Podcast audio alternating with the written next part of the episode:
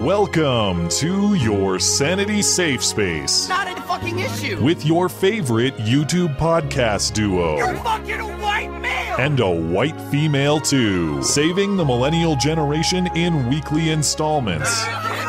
Live from a castle tower and his mother's basement, this is Beauty and the Beta. and we will make America great again.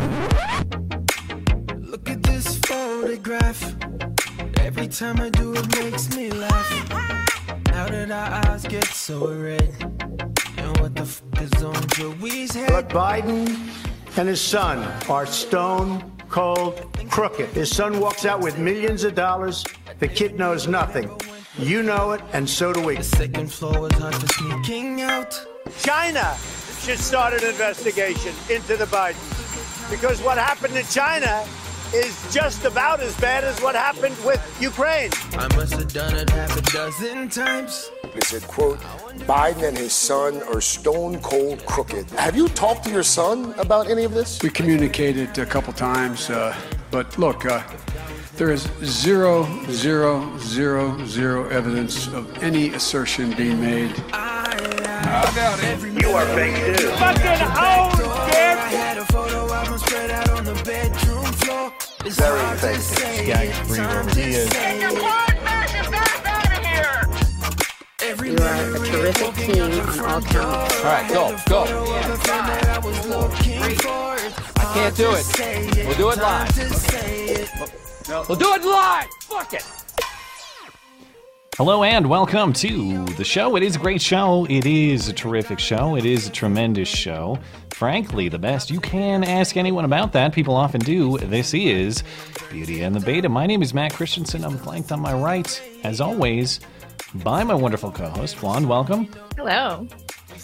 I'm trying to avoid discussing Ukraine Gate as much as possible because, as far as I'm concerned, this is just Russia Gate 2. This is the sequel that nobody wanted to the movie that nobody liked anyway. Yeah. Uh, but we will have just a little bit of Ukraine talk tonight because the meme game was so great. Trump tweets a Nickelback photograph meme of Biden and his son with a Ukrainian energy guy. And the thing gets taken down by Twitter for alleged copyright violation. So we'll go through all of that. But uh, but first, Amber Guyger. We talked about this case last fall. The uh, former Dallas cop who killed a guy sitting in his apartment eating ice cream, reportedly last fall. Uh, recall she mistakenly thought it was her apartment and that the victim was a burglar. She's convicted on a murder charge, not manslaughter, but murder, and sentenced to 10 years in prison. Plenty of theatrics at the trial and sentencing as well. So we'll go through that. Uh, and then uh, this person, I think, gets the award for the troll of the year, if not the decade.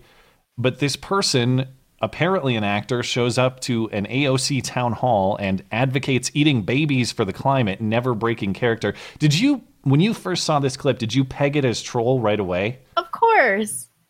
I, I was like 50 50. This was Poe's law to me. Like, I, I it's so crazy these days. I, maybe, maybe I'm too, not, maybe my ability to properly diagnose these things is off because, as we'll get to later too, you also correctly pegged the haircut girl as a hoax. Thank you. So congratulations on that one. Yes. Uh, but this person never broke character for probably a minute or two, uh, sincerely advocating eating the babies to save uh, to save the world from climate change. That doesn't Uh, even make sense. How did this? All right. There, but there's about that Swedish guy saying we got to eat the dead people. They're already doing this cannibalism for the climate bit, so that's No. why it's. I feel like if she pulled one over on you, you might be retarded. Well, I might be retarded, but that's not that's not news. That's a weekly demonstration. A freshman congresswoman in Michigan tries to stage a gun control rally at a gun range. And it leads uh, or it ends with pro gun people showing up and then she ends up screaming her anti-NRA rage in hysterical fashion. Our guy Justin from uh, Phoenix Ammo was actually there. So I checked in with Justin uh, for a brief interview about that incident. We'll play that in the latter half of the show. And uh, and as I mentioned, you correctly diagnosed the hoax hate haircut. So we'll catch up on that story uh, at the end of the show. Uh, the family is apologizing, admitting that the whole story was BS. Still kind of unclear on the motive, but I think we can gather some additional pieces of Uh, information. nobody likes her, and she's like the biggest loser in school. I'm sure. Something like that. Plus, there's allegedly another restaurant in the South ransacked with racial graffiti. We'll see if we buy the story. Uh, maybe it was the guy from Georgia who helped her tear down her own TVs. I don't know. We'll take uh, super chats, of course, on YouTube or Streamlabs in between topics. 10 bucks and up on the Sunday show because we are no good low down money grabbers. It will be all this and more in your favorite couple hours of listening material. Remember, you can find everything show related and support the show on the website. That is mattchristiansenmedia.com. One of the many things we have over on the website, of course, is uh, special deals from listener owned businesses. This week's uh, featured business is our friends over at uh, Charity Swipes. Charity Swipes is a big supporter of the show, and they offer credit card processing solutions for all types of businesses, from restaurants to medical offices to e commerce and more. If your business needs to take credit cards, Charity Swipes has the perfect solution for you. Charity Swipes is excited to announce the launch of a brand new program that allows businesses to take credit card payments without paying any processing fees. Yes, through this new program, most businesses can avoid paying the normal processing fees to accept credit cards. That might sound too good to be true for you business owners in our audience, but you can check it out for yourself by visiting charityswipes.com slash free. Again, that's charityswipes.com slash free. Every sign up supports this show as well and helps us continue to keep doing what we're doing around here. So check out charityswipes.com slash free to get your business a great deal on credit card processing. Of course, you can find everything from uh, from Charity Swipes and the rest of our friendly listener-owned businesses, Phoenix Ammo, Sonoran Defense, and Flyover States at mattchristiansenmedia.com slash deals. Deals for listeners by listeners. Our uh, our friend Caesarean Pizza has sent us another, I guess, Halloween costume idea or just alternate reality. But he says, This week I decided to indulge Blonde's admiration for Hugo Boss and your foolproof method of French fry preparation. I would also swear by the 425 425 method. Uh, for I've Oh, been using it ever since the first time you mentioned it, so I'm glad it's working out. Unfortunately for Kevin, he says, I didn't make the Fuhrer oven connection until I was well into inking it. So for anyone trying to draw that as a conclusion, that's purely happenstance, pure coincidence. Uh, thank you for the excellent art, Mr. Caesarean Pizza. And uh, well, don't ju- this just be the cutest picture I've seen in some time? Uh, Sarah and her husband apparently have listened to the show for a while. She sent me an email after last week's show. And she says, I was cleaning the kitchen this evening, and after the show came into, I came into the bedroom and found my husband fast asleep with his phone in his hand and your channel still on. So shout out to Sarah's husband. I, I don't know if uh well I don't know how many people fall asleep watching this show and I don't know if that's a good thing or a bad Yeah. thing. Is it's that your dedication? radio voice, your Or are we- radio voice. Yeah. Is it uh is it you're so dedicated to the entertainment or is it a boring show that's easy to put you to sleep? You be the judge. That's it's adorable. That's what. That is a very cool picture. Uh, so shout out to you guys and thanks for tuning in.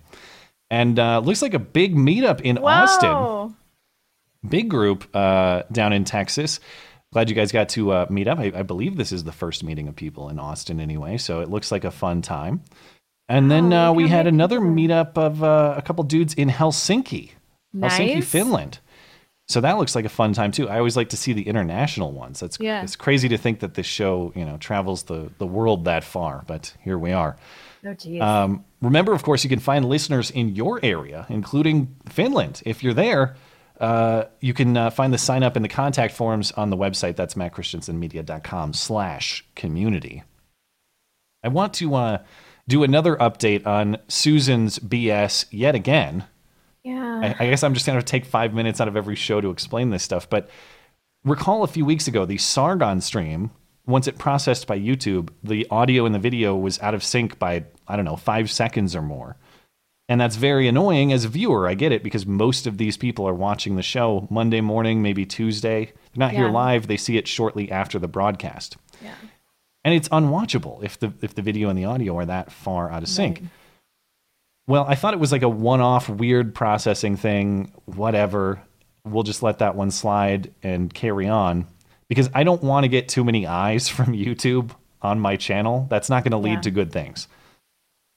Still, it- though, we can't have a show that's unwatchable. I actually it- tried to watch it after uh, somebody told me it was desynced again, and it got so annoying within five seconds. I was like, I'm out. But Totally when that happens, And that's- if it does yeah. happen again, it is linked on BitChute, and we have not had any audio problems over there. So and if D Live as well. again- You can yeah, check out the replays on D Live.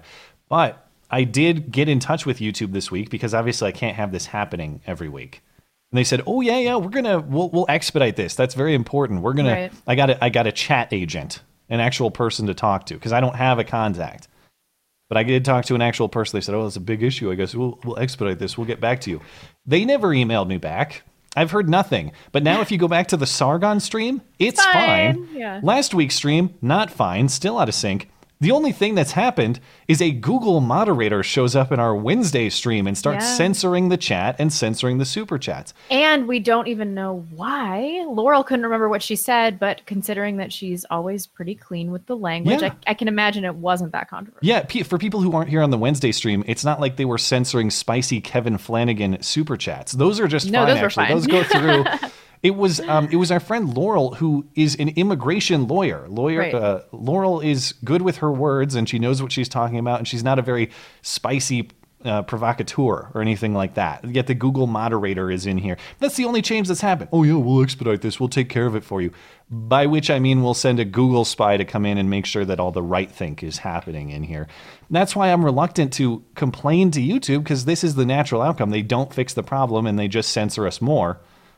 Okay, but uh, you're exactly right. I just want people to be aware. If this happens, because unfortunately mm-hmm. I have to expect it to be an ongoing problem, check out the show on BitChute, check it out on DLive. It's linked in all the descriptions and on the website. And there are, as of now, no problems over there, which is how I know it's YouTube's problem, by the way. They all take the same feed. They all take the same feed, only ah. YouTube is screwing it up. Anyway, moving on to fun things. Did you follow the saga of the N word Joker?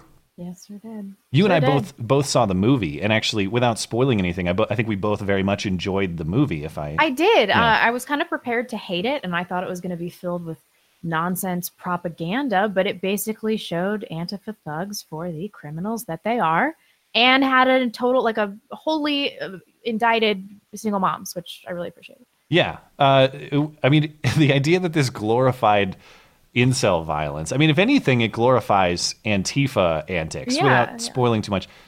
That said, I didn't consider it to be politically propagandistic. I think that it makes sense in the context that it's in, and it doesn't it doesn't ruin the movie. I would definitely encourage people to check out the movie. It's it's Mm-hmm. one of the better ones I've seen for some time, but maybe not as good as uh, the N word Joker's movie. I wish this guy would get his full length feature film. This I, I didn't become aware of this account until his video was actually up. But this this account on Twitter, uh, presenting himself as the Joker, has been tweeting out for like the last ten days leading up to the movie. Uh, uh, seven days until I say it, five days until I say it, 24 hours until I say it. Well, what's he going to say? He's threatening to say the N word, the most diabolical plot the Joker has ever concocted. The Joker's going to, he's not going to destroy the world. He's not going to blow up, uh, he's not going to blow up Gotham. He's going to say, say the N word. And so everyone's, everyone's on pins and needles this week. 145,000 people liking this tweet that just says 24 hours until I say it everybody's excited and then he he tweets out videos showing how many black passes or n-word passes he has from black guys in his DMs. and then he ultimately posts the video. And uh, well this is this is this is the uh, this is the video that he posted. Good evening, good morning, good afternoon. It doesn't matter because wherever you are on the globe, you will feel the ripples of this moment. Ladies and gentlemen, tonight's a very important night. Why?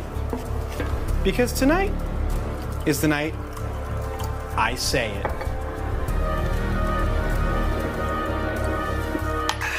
I, the Joker, have in my possession hundreds of N word passes. Tonight, we're gonna use them, boys. A lot of people were afraid it wasn't gonna happen. But at this point, it'd be more villainous if I didn't do it. Am I right? All right. Here goes nothing. okay.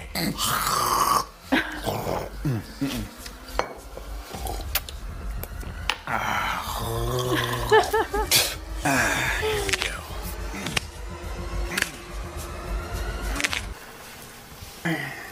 Anyone out there? Ladies and gentlemen of the internet, without further ado, Nigger! Not the black man! Oh, hell no! Don't say it, nigga! So he's thwarted by the black Just man. like that, my moment was taken away from me. Just when I thought my white privilege was going to extend to the furthest corners of the universe and finally envelop the one last thing I was denied access, the black man stopped me. Well, I guess we'll just have to wait until the next Joker movie comes out. Uh, that's some of the best internet trollery. The production value is very, very good. Good for him. Yeah. I, I, I don't know what he has for his next stunt, but I followed that guy because I want to see what else he can do. Yeah. The account was created uh, September 2013. It's unclear if he's been waiting to to use this for this purpose the whole time, or if he had a back history of tweets that he deleted or whatever. But uh, applause to that guy. He wins the internet for the week, I think, except for maybe the eat the babies lady, who uh, we'll get to later. Anyway, uh, of course, the uh, the climate protests continue. Did you see the uh, the fake blood effort in London? Yeah. was- what's the plan, guys? In London on uh, Thursday, climate change protesters tried to spray the British Treasury with uh, 1,800 liters of fake blood, but they lost their grip on the hose, and uh, well, everything went terribly wrong. Or did it?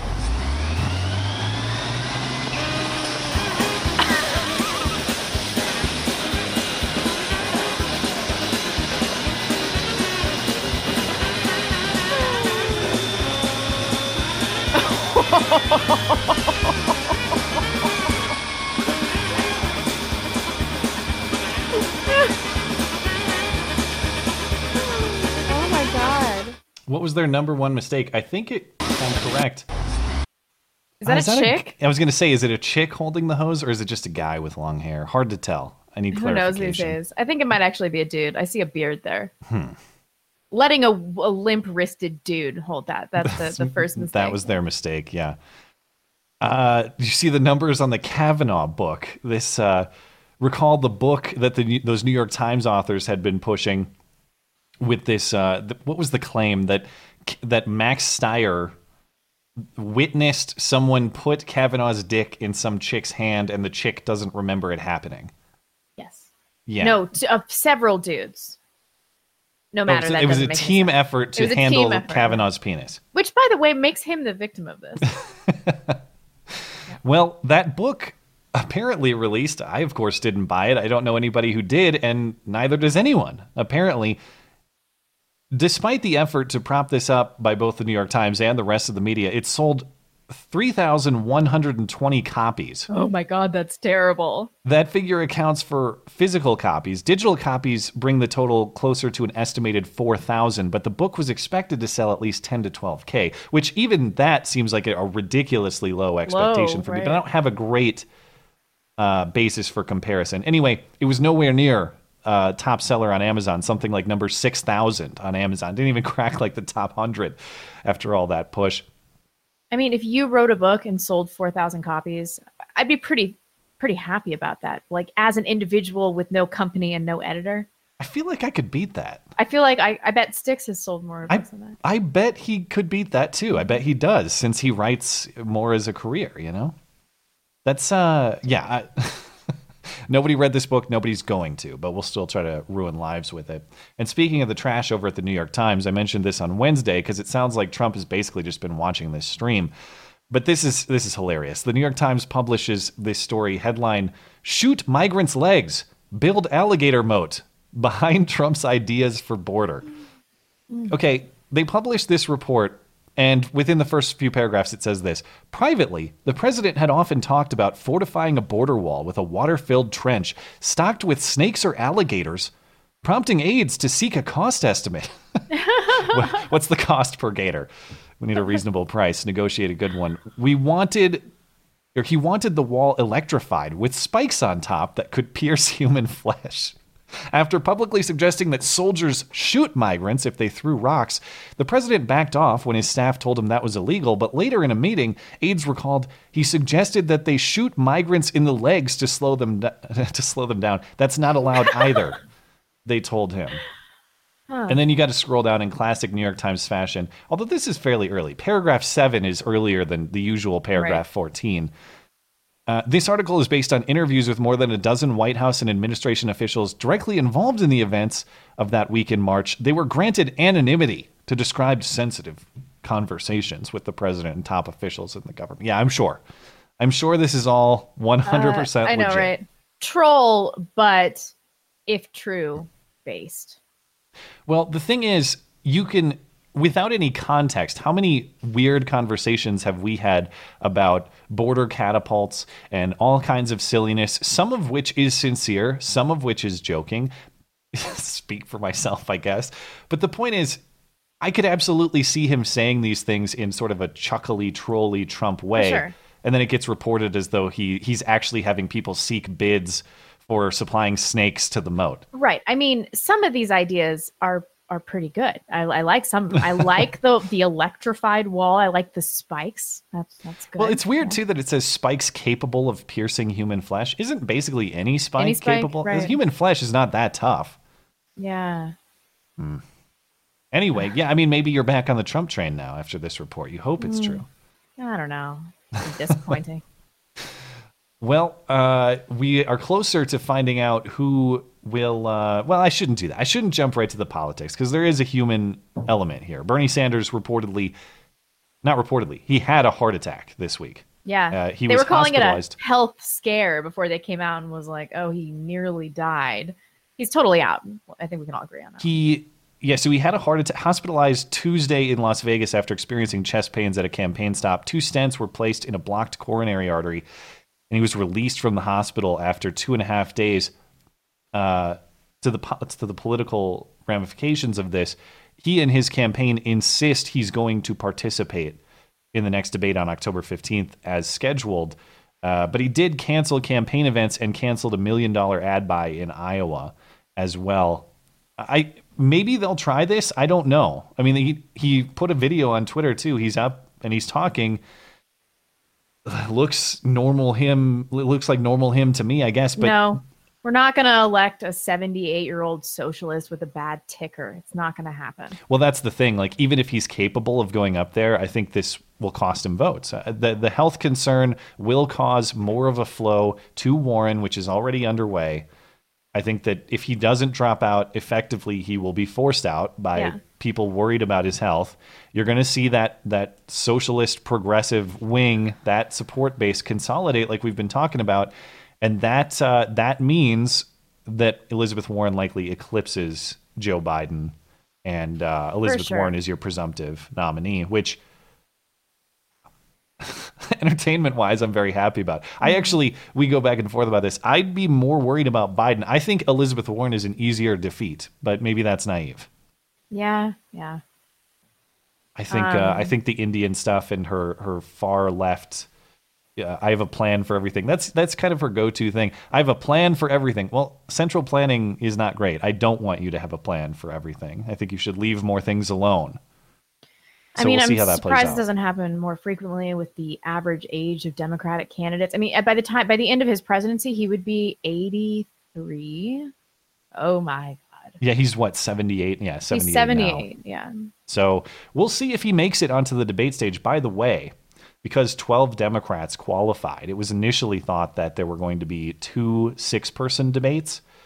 They're going to put, reportedly, all 12 candidates on one debate stage, which will be the most candidates in a debate, uh, on a debate stage ever, reportedly. So get ready just for a, a total clown show. Uh, there, you, you, you can expect some of your lower tier candidates, like the Yangs and the Tulsi Gabbards, to get almost no time in this Mhm. event. And maybe that's by design. Maybe they want to do it that way. I was wondering what's the benefit of not splitting it into two? Well, obviously, those candidates get a lot more time if uh, if there are two six person events as opposed to one 12 person. If you want to be cynical, you could view it as Democrats trying to stick it to the people they don't want to get picked again. Yeah, that's bad for all of them, though. For every candidate, Probably. I mean, even if you're giving a small amount of time to a candidate that doesn't have a shot in hell, it still is reducing the amount of time that the more realistic candidates could be speaking. And it's, well, I was going to say, the more Joe Biden shuts the hell up, the better it is for him. But with 12 people, there will be more people in closer proximity to him. If there's a woman on either side and he accidentally touches them in a bizarre way, that's Joe Biden's downfall, too. No, they're way too old. He only touches women that are Not Tulsi. Put Tulsi next to Joe. Yeah, maybe. But Hmm. he likes them in the younger, younger age. Yeah. Tell me about uh, the Amber Guyger verdict. I haven't time. I haven't had a ton of time to read about this this week, but I was surprised that it was murder, uh, a murder charge, and not or a murder conviction, and not a mans- manslaughter conviction. Yeah, I mean, we talked about this on the show. I'll just give a quick recap um, for people that aren't familiar with the case. Uh, but Dallas police officer, she was off duty though, Amber Guyger. She was um, in 2018. She went to the apartment, uh, one floor above or below her. I, I can't. I think it was above, Um, and or she lived above the guy. Uh, It doesn't matter. Whatever. Right. And so it was not her apartment. And so when she went in, she thought that she was being robbed. Um, it was just the dude that was living there shot and killed this guy. He was an accountant. He was just eating ice cream. I think he was watching the news. Um, so what happened this week? She was convicted of murder on Tuesday, um, which was surprising to us. When we talked about this last week, we were like, why wasn't it a manslaughter charge? But in Texas, if you have intent to kill somebody, which she immediately, like, she called the police immediately and she's like, I, I did intend to kill him because I thought that he was a burglar in my apartment. And she took the stand too. I don't have the clip, but she actually said this on the stand at trial. Mhm. And if I if I correct, the the jury had the option to consider manslaughter too. The it wasn't just that the prosecutors brought murder.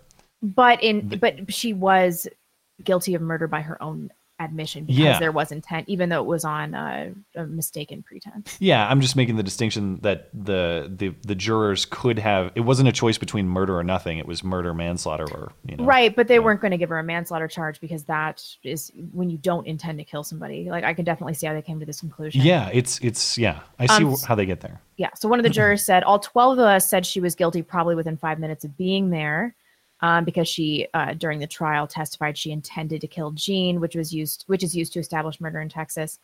Um, when it came down to how to sentence the Dallas police officer, former Dallas police officer, their emotions ran high. Some cried, some were passionate that she deserved at least 28 years in prison for fatally, fatally shooting her neighbor in his home. A symbolic number because that's how old he would have turned last month, which I thought was a really arbitrary way to sentence somebody. I'm like, that's what you guys were going to use as a basis for sentencing.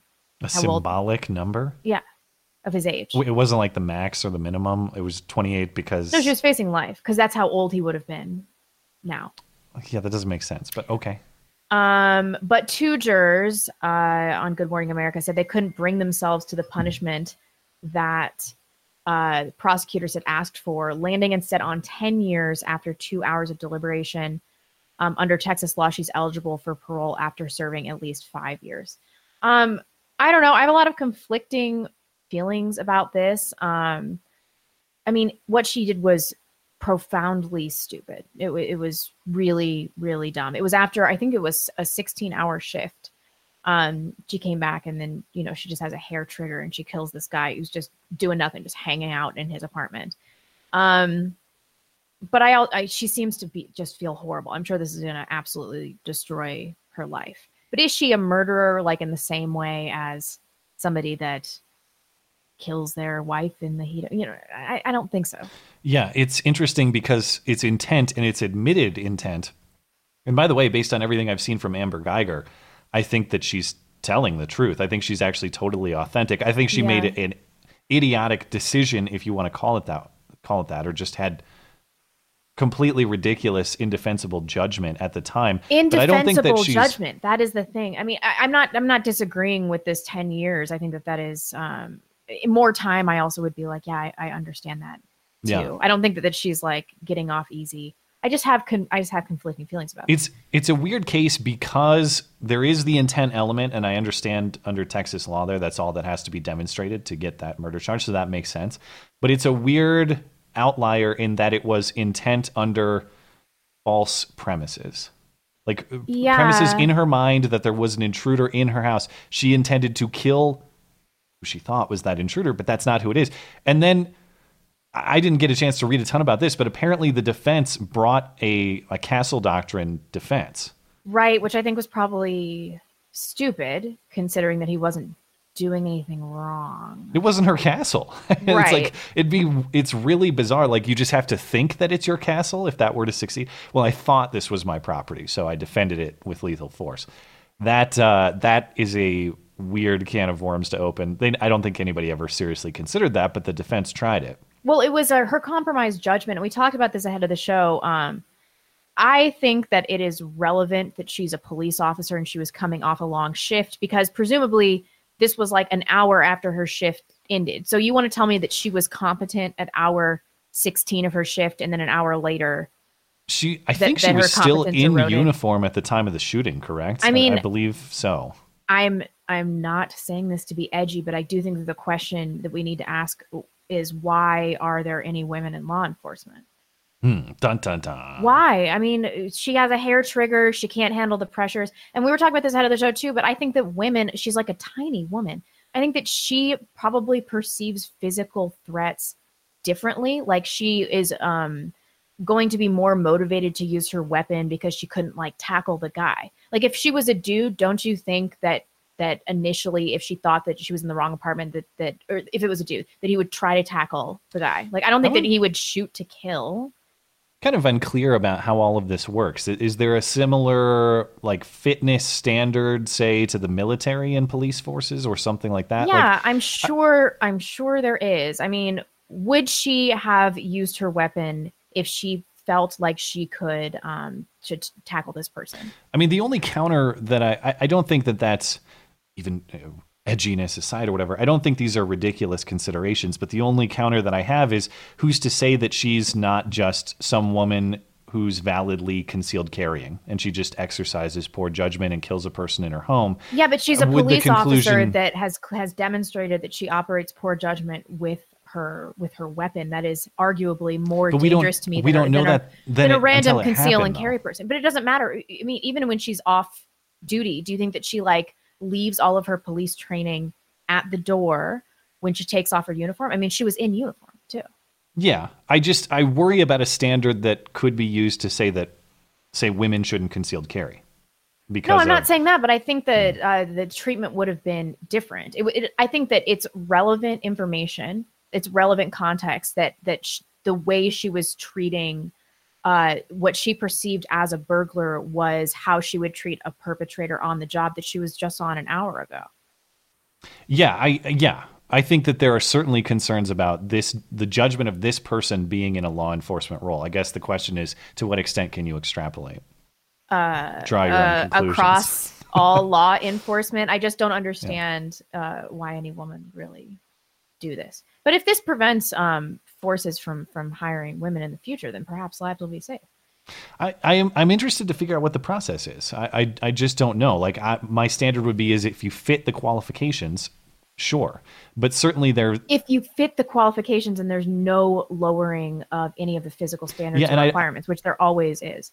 I don't know. Yeah, I don't know if there is or not, but I'd be interested to find out. This is. uh I suppose it, it's going to vary, uh, department to department, city to city, all that sort of thing. I mean, I guess I shouldn't have said that she's not like a, a murderer because by definition she is a murderer. Convicted, yeah. Yeah, she's a convicted. But you're murderer. using that. You're not necessarily. sa- You're saying you're making a colloquial distinction as opposed to like the the legal one. Yeah, which, and I which I think- agree with. I don't think she sat around and thought, thinking, "I'm going to go kill a guy today," Yeah. or intended to kill him in a way that she thought was murder. If that's a, if you understand what I'm saying, like she thought she was committing valid self defense and she wasn't. And as a society, um, we've decided that that intent matters in, in our in our collective sense of morality, and so I think that that also needs to be factored. in Yeah.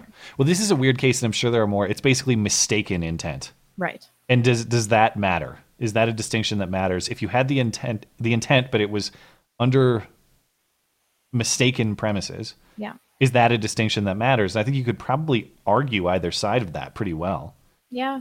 Yeah. Yeah. I mean, You- it's you- really sad. This poor dude, his poor family. Which, oh, by the way, and- uh, that speaking of just how crazy the trial was, I I mentioned that um, Amber Guyger herself uh, was on the stand and testified, which you know, I mean, that's. I don't have the clip, but even that was somewhat heart wrenching, just because you know she talks about how she hates herself and how she just hopes to God for redemption one day. And yeah, I buy her. I don't think she's lying. I think she made a terrible mistake, and she's trying to be as honest as possible. But the brother of uh, Botham Jean, the dude who was killed, takes the stand, and not only does he have the the moral quality to say, "Listen, I, I don't wish harm or misfortune upon you. I wish the best for you," but he actually gets off the stand and hugs her in what is an incredibly emotional scene. What this looked like. I don't even want you to go to jail. I want the best for you because I know that's what that's exactly what both of them would want you to do. And the best would be give your life to Christ. I think giving your life to Christ would be the best thing that both of them would want you to do. Again, I love you as a person, and I don't wish anything bad on you. I don't know if this is possible, but can, can I give her a hug, please? Please?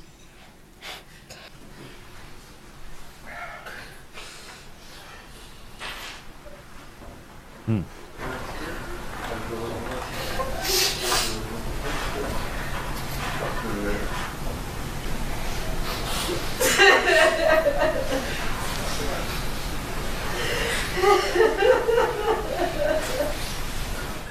Oh, that is so sad. But I Yeah. mean, this is what Christianity teaches, and and what a good Christian. Good for him, man. Good I for him. uh, I don't yeah. know that I'd be able to do that. Oh, it, you- I I think you'd be pretty vengeful. Yeah. and not and by the way, I'm not even saying that to take a shot. Not No, it's I think- true. I think They're it'd be like, justified you for killed him. my sibling. I will kill your whole family, and our families will be enemies for centuries. Right. I wouldn't be mad if he if he stood up there and said, "Listen, you took my brother's life on totally unjustified terms. I hope you rot."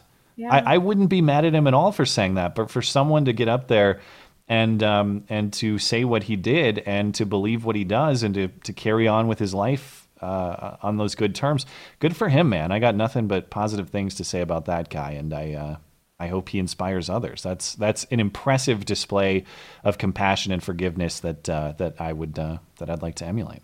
Um, And the other weird, Weird, uh, other piece of this story is apparently a key witness was gunned down in Dallas just this weekend. 10 days after the trial, gunned down in uh, the parking lot of his new apartment complex, which is five miles away from uh, where they all lived. Um, so yeah, he uh, during the testimony he was key because he was able to describe um, Amber Guyger's actions immediately after she killed their their neighbor, Hmm. and so on Friday he was killed at his current home. Uh, and I guess some people just rolled up and like in the parking lot and just like blew his brains out. Is there any tinfoil angle on this, or is it? It I just mean, sounds like it's hood just- violence. I don't think it's related. Okay, so it's not like uh, an Amber Guyger hitman went and took him out. Or I'm sure some like people that. are saying that, but like I I don't read all about it today. I'm like this is totally unrelated. Hmm. Okay. Yeah, uh, ambushed. Ambushed. So if there's if you're ambushed, it's got to be some. But but I guess we just we just don't know. We don't know what this guy, what his story was, what his life outside of this Yeah. trial was, all of that. So presumably entirely unrelated, though certainly odd. Yep. Okay. Well, uh, next up, I want to talk about Trump's uh, Trump's photograph of Joe Biden this week on Twitter, as well as uh, Adam Schiff's week and how some of the you, the origins of the Ukraine Gate are looking a little shadier, thanks to uh, Lion Shifty Schiff, as the president has dubbed him. Should we take Uh, a wee you- break? Yeah, we can before we get into those. Sure, Dakota Stanton, the Joker hysteria was funny. Um, yeah, I mean, it's like they wanted something to happen. They're like, totally don't shoot up these theaters. Don't do it. Incels, don't shoot up these theaters. Don't do it. Yeah, yeah, uh, and and if you watch the movie, like you said, again, you know, I'm not trying to spoil for anybody. I won't say anything, but I think it would. You could take this movie and plausibly argue that it is going to inspire Antifa guys out there to attack people. There, sure. some of the people in the movie are holding up stupid resist signs, like like Yeah. they're protesting the Orange Man. You know. Laurel says with the bad words, Um, I got Hmm. recognized at a restaurant last night from someone who has watched my YouTube videos. Cool. Wow. I'm not gonna lie, it was weird. Yeah. Tell us about the first time you got recognized and how you felt about it. Um, I guess mine was in Seattle, and somebody approached me from behind, and I immediately was like, "This person's gonna attack me." Mm. But he was nice. He or she, I don't know who. It, was. it was a dude and he like it? approached me from behind and he was like blonde, blonde blonde blonde and like i turned around and i was like ah and he's like oh i like your channel have a nice day thank god As I recall, it's only happened to me twice. And the first time was at a gas station really near my house here that I go to all the time. And I was buying like a Red Bull or something. And the cashier guy starts ringing me up. He's like, So what's your next video about? Ugh. I wish I had a picture of my Worlds face. collide. It's just, as I've mentioned Yeah. before, my world is I do this on the internet and I turn it off and then I go live my life outside of this and they're kind of strictly separate worlds. Yeah. They don't really inter they don't really intersect. And so Yeah, when that did, yeah, it's uh it was a weird feeling, but the, the guy was uh, the guy was really cool. And then another time at a gun range too, like uh, um, yes the house i got recognized at a gun range. range. once yeah. Yeah. and then when i went to jordan peterson i got recognized a bunch but when you go to these events where it's going to be people from this community you get recognized Yeah, like i got recognized a bunch at owen benjamin and i saw somebody in the chat is in the live chat that um that watches our show so hello it's nice to Oh, talk cool. to you Yeah. um Pittsburgh says sat through two commercials before this live stream started. Y'all better get paid for this vid. We might. Maybe that's good yeah. to know.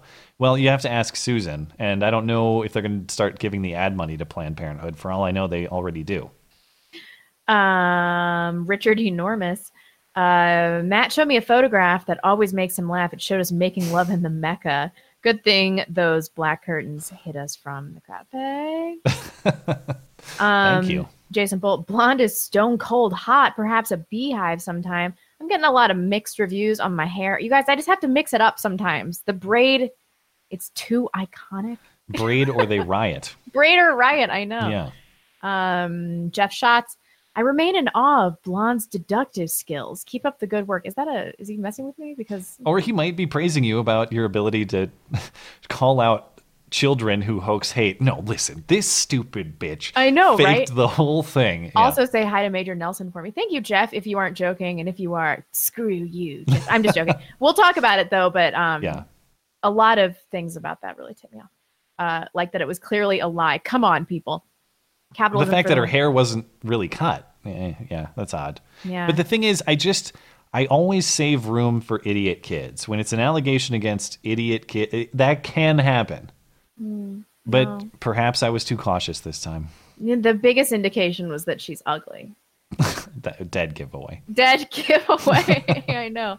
Capitalism for the win. I like the Tim Pool quote on Ukraine. Russia Gate 2 Ukrainian Boogaloo. And can Oh, we yeah, get yeah. Blonde to be the eat the babies lady for Halloween? Yeah. Also, hope you saw Clown World documentary or, um, I mean, Joker. I liked it too. Clown World. It, that's maybe fair. Yeah. Uh, it- is weird though. It's like um, I guess I haven't talked to a ton of people about this, but the only negative opinions I see are the professional critics. And that's sort of reflected on Rotten Tomatoes. It's like audience score 90%, critics score like 60. I don't know. Stefan Molyneux hated it. Hated it. Yeah. He made a video about it today. Um, Kevin, Hmm. Andrew You have to skip that one? All right. It's really it's All oven- right. It's oven oriented. I can't. Uh, okay. It was it was Vijay, I guess. Day of the brick, day of the rope, oven ready. The international presence of your show. Did I already read this guy's name? Andrew Pollock. I'm sorry. Um, the international presence of your show is awesome. I'm excited to see pictures from the Iran meetup. oh, yeah. Yikes. Yeah, I look forward to that day. uh, Reality Lobster. Uh, thanks to Blonde's demand for a ready right wing death squad, I picked up my first. I didn't say that. I picked up my first California neutered AR-15 Freedom Stick today. The Nazi spiderweb works. Works. Keep up the good work. I'm not calling for right wing death squads. I I just have- think we should be prepared in the event we need. right wing self defense squads. Yes. Susan. I, I disavow the motive. Uh, I also have to disavow the firearms. I, I not because that's what he has to do. I feel bad for people in California who have to buy these ridiculous modified AR-15s where they just have a piece of plastic, so it's not a pistol grip. You got your ten round mags.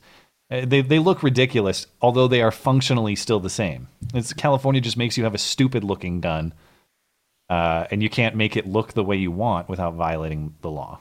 Okay. Kevin, you have to go back to a time when like you weren't so overt. I, I Nobody I can't- asked you, Kevin. He he said on Wednesday. Remember on Wednesday, someone was too spicy for Kevin, and Kev, Kevin had to come on and be the voice of reason. Yeah, but like I can't say you know like the Holocaust never happened. Like You I shouldn't can't- have even now now now That was now that's the be that was the the not even the worst part of the That's okay. All right. Kevin. You know, let's be sneaky, be sneaky, and then I'll read them. Um, High-minded fools. It's officially verified that if the regressive radical left do not like a movie, then it will be very good. The Joker movie only set that rule in stone.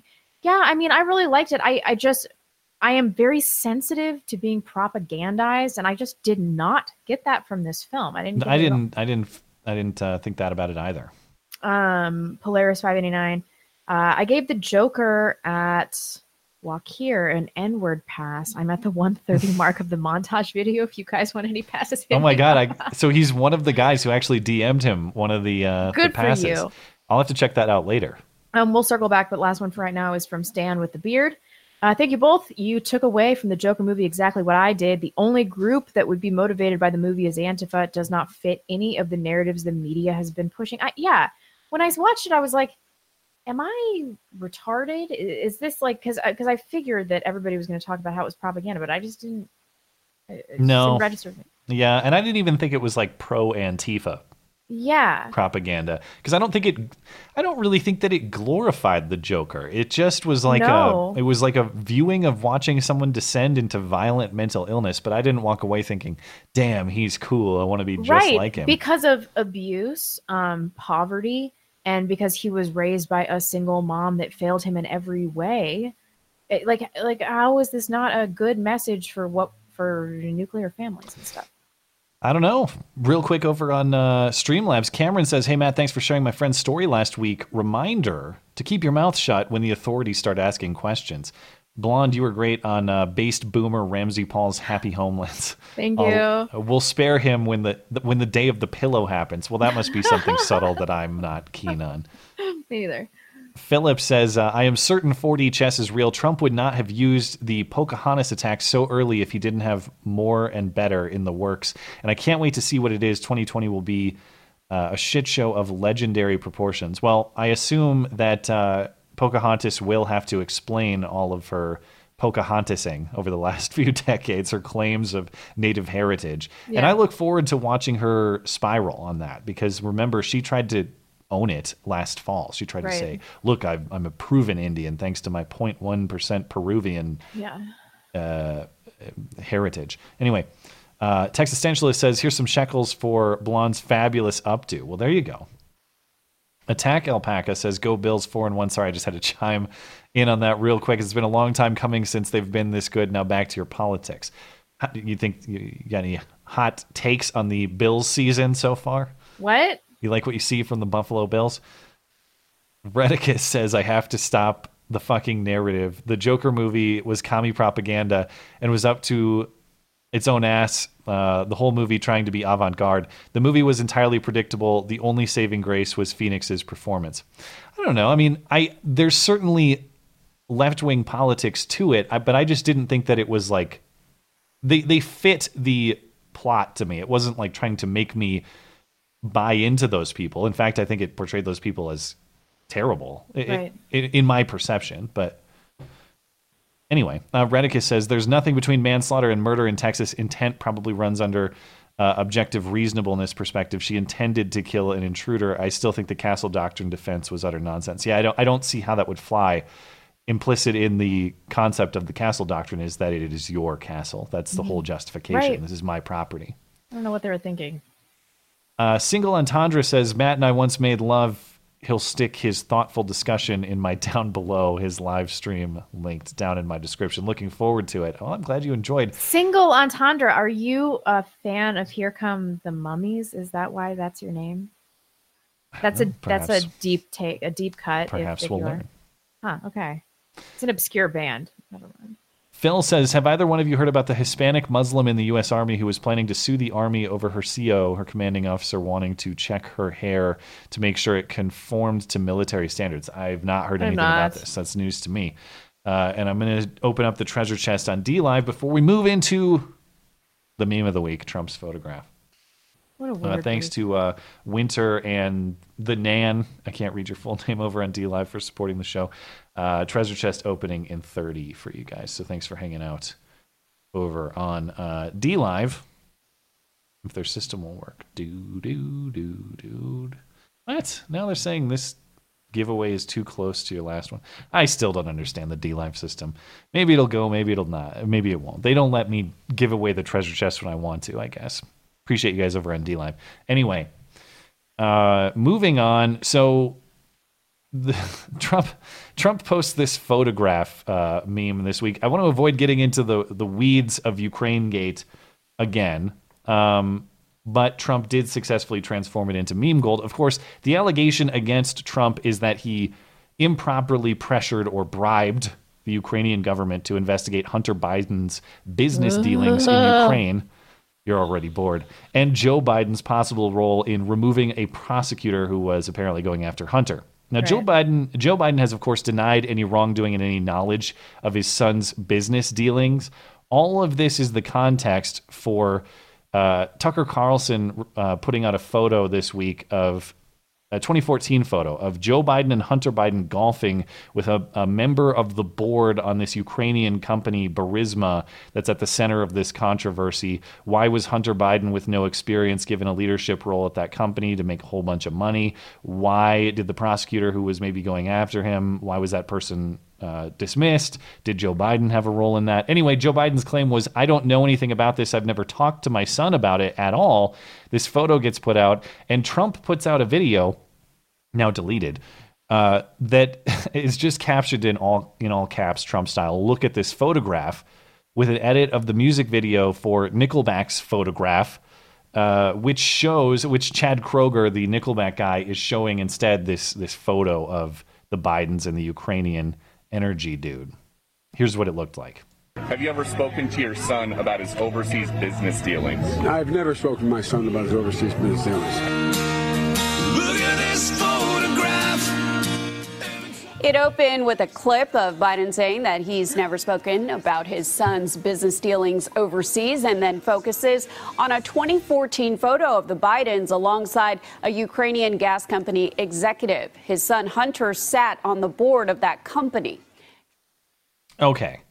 Ooh. So, you know, draw your own conclusions about whether Joe Biden improperly exercised his influence as vice president uh, to get his son off the hook. We're not going to get into that, but it would appear that Biden is at least not being honest about his knowledge of his son's business dealings in this arrangement at bare minimum. And that's really what's, you know, beyond the comedy. That's the serious element that this is getting at. Don't bother trying to go look at it on Twitter now, though, because it's gone. Twitter removed the video, not the tweet, but just the video. After a, a, copyright complaint, I guess, if you look at the tweet now, the video is gone and it just has a caption that reads Video not displayed. This video has been removed in response to a report from the copyright holder. Oh. According to this report, the copyright complaint was made to Twitter by Warner Music, who owns the rights to Nickelback's music. A Twitter spokesperson tells CNN that the company responds to copyright complaints uh, sent to them by a copyright owner. This is dumb, though. The, the, the tweet, the video had maybe 10 seconds, 15 seconds of the song, very, very brief clip for a satirical purpose as part of an original work. I don't, I'm not a lawyer. I guess I'll defer to our, our legal minds in the audience.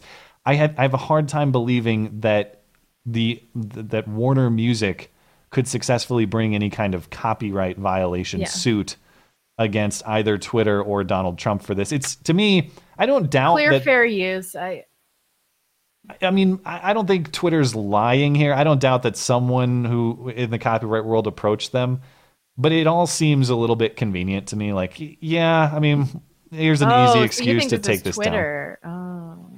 Either or, or the people at Warner just you know they don't they don't like that their music is being used for Trump trolling purposes, so they want to do it this way. I just I just don't think anybody's eager to fight this because it suits their political angle. They're just like, yeah, that's a it's a good excuse to get rid of this. Maybe not. I just I don't think that there's really a valid copyright claim here. There's so much of this stuff all over Twitter that if they were going to uniformly enforce this, Yeah. imagine how much material they'd have to take down. It, it, it would be a lot of very very good memes and short videos and clips of music and all kinds of stuff that's all over Twitter. I think this was a little too politically convenient for me to accept it as purely copyright oriented. But my Can't believe this got people to rally behind Nickelback. well, that's that's my favorite uh, take on this. Is this tweet from uh, a guy named John Durant? Actually, I don't know who he is or what he does, but I love this synopsis. Uh, Trump tweets Nickelback meme. Nickelback then attacks Trump. The left is forced to rally behind Nickelback. 2019 becomes the year that the left traded away Dave Chappelle and picked up Nickelback. So Oh, that is a, a bad trade. if that if it was 4D chess, well played. If it was happenstance, still well played. It is funny, uh, you know, wh- whether it's the squad or whatever. Trump has a knack for getting people to rally around the worst possible people. His his political enemies to rally around the worst possible. I mean, people. do you think they're the worst band of all time? Truly, Well, I actually don't.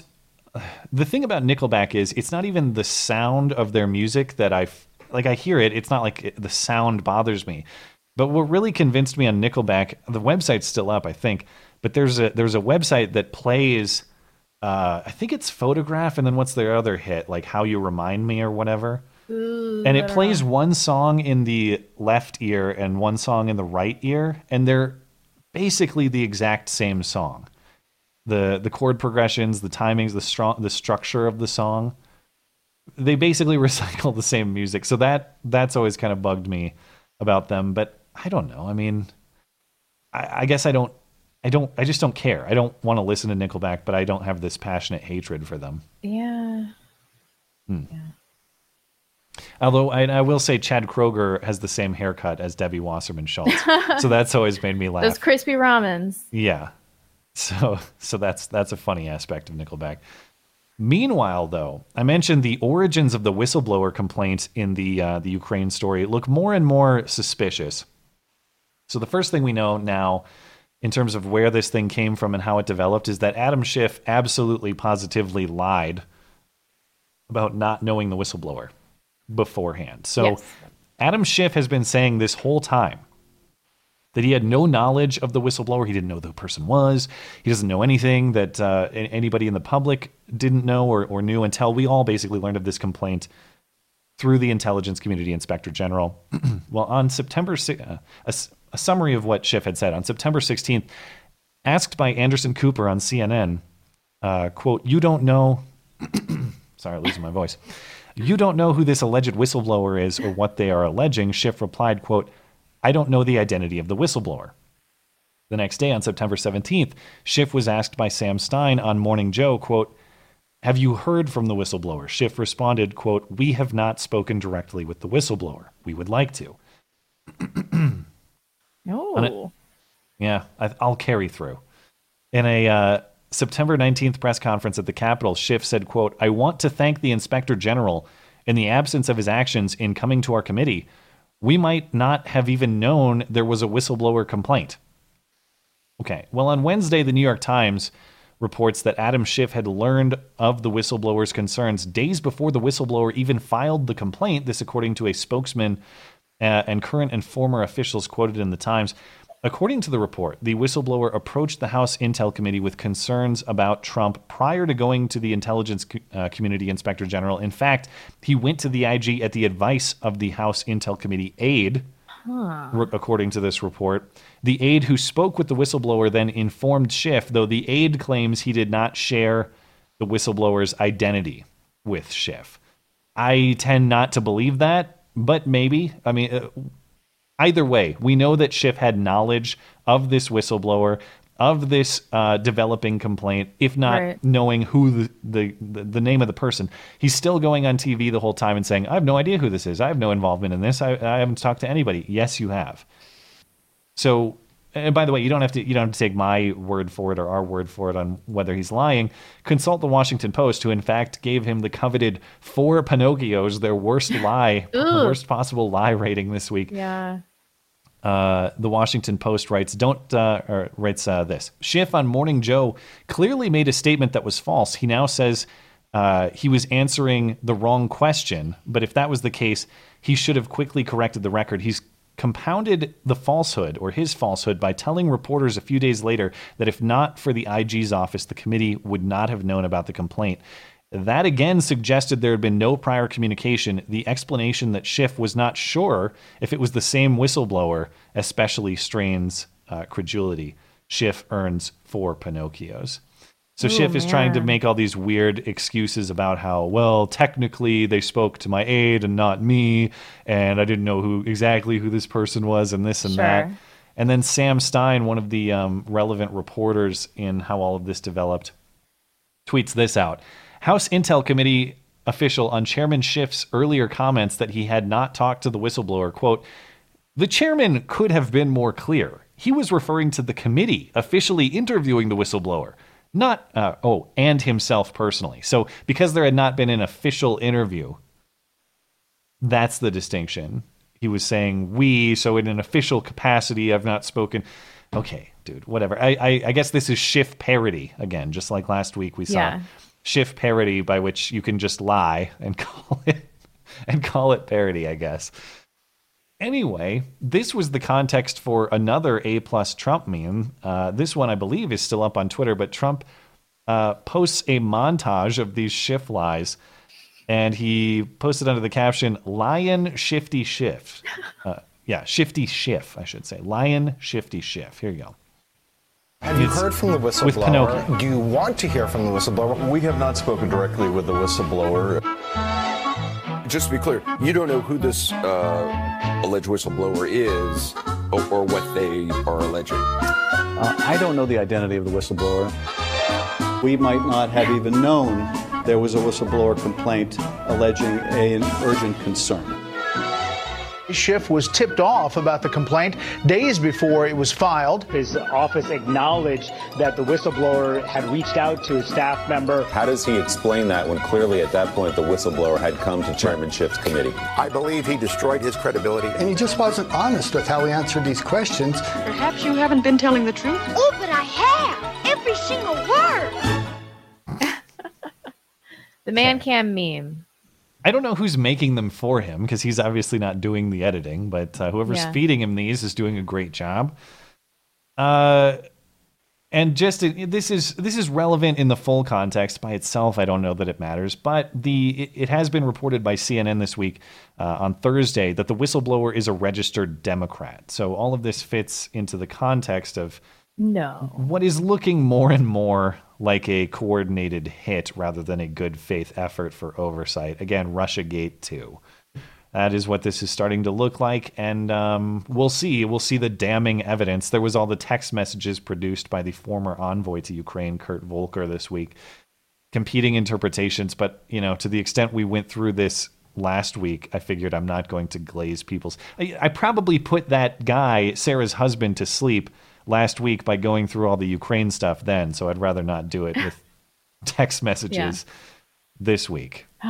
Uh, but apparently, we're going to keep rolling with this. We're going to. And the other thing about the impeachment effort to follow up from last week, apparently there's some effort from the administration to to send a letter to Congress saying we're not going to participate in any more of your bogus investigations until you formally vote to start an impeachment in- inquiry. We saw Nancy Pelosi last week come out and say we're doing an impeachment inquiry, launching one. They never voted though. That is a fair point. The, the formal process has not been initiated, and I think the president is trying to call their bluff. And good for him if he does. I mean, for these people to say cover up, there was there's been full participation from the people who've been asked to testify. They've submitted documents voluntarily, including transcripts. I would not be inclined to participate with this circus anymore either, unless they demonstrate that they're serious. Right. Do the formality, take the votes, go on the record. I, I support him in that. Hmm. Well, uh, there's there's no good transition to this one. The eat babies for the climate topic. Speaking of infanticide, I, I, Boo. okay. Uh, AOC holds a town hall on Thursday in Queens, I believe. And uh, I don't know exactly what they're talking about, but you know, they're talking about climate and the Green New Deal and all the stuff she's always on about.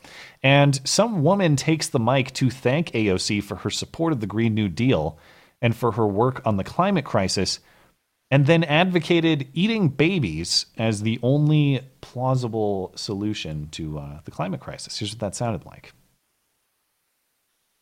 Gonna be here for much long because of the climate crisis.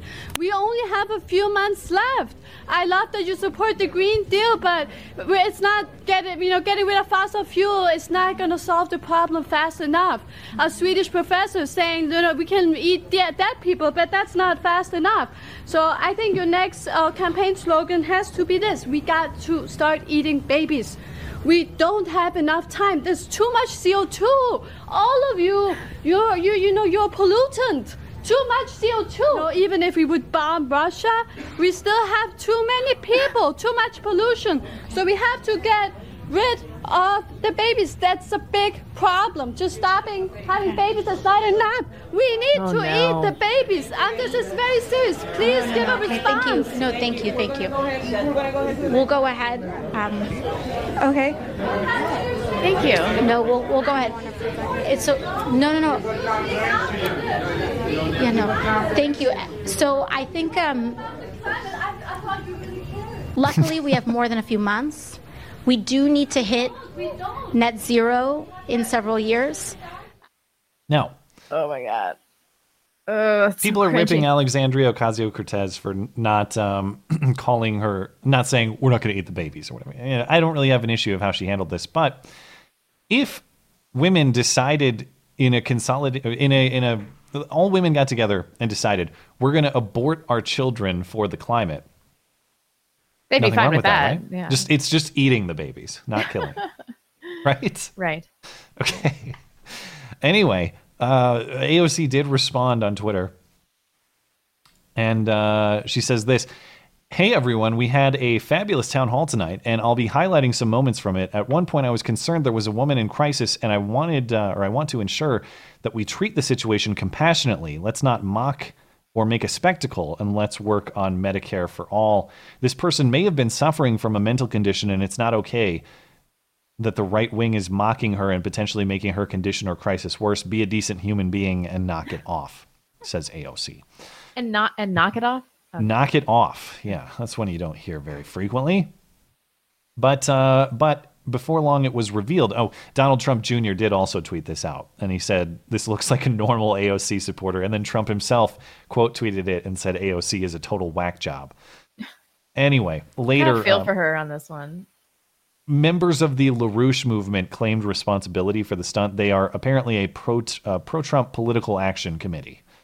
So it appears to be confirmed trollery. All I can say is a plus. Good job. Uh, I'm impressed that this person was able to do it without breaking character, whoever she is. Wait, I thought that it was uh I don't actually didn't know anything about the LaRouche movement until this happened.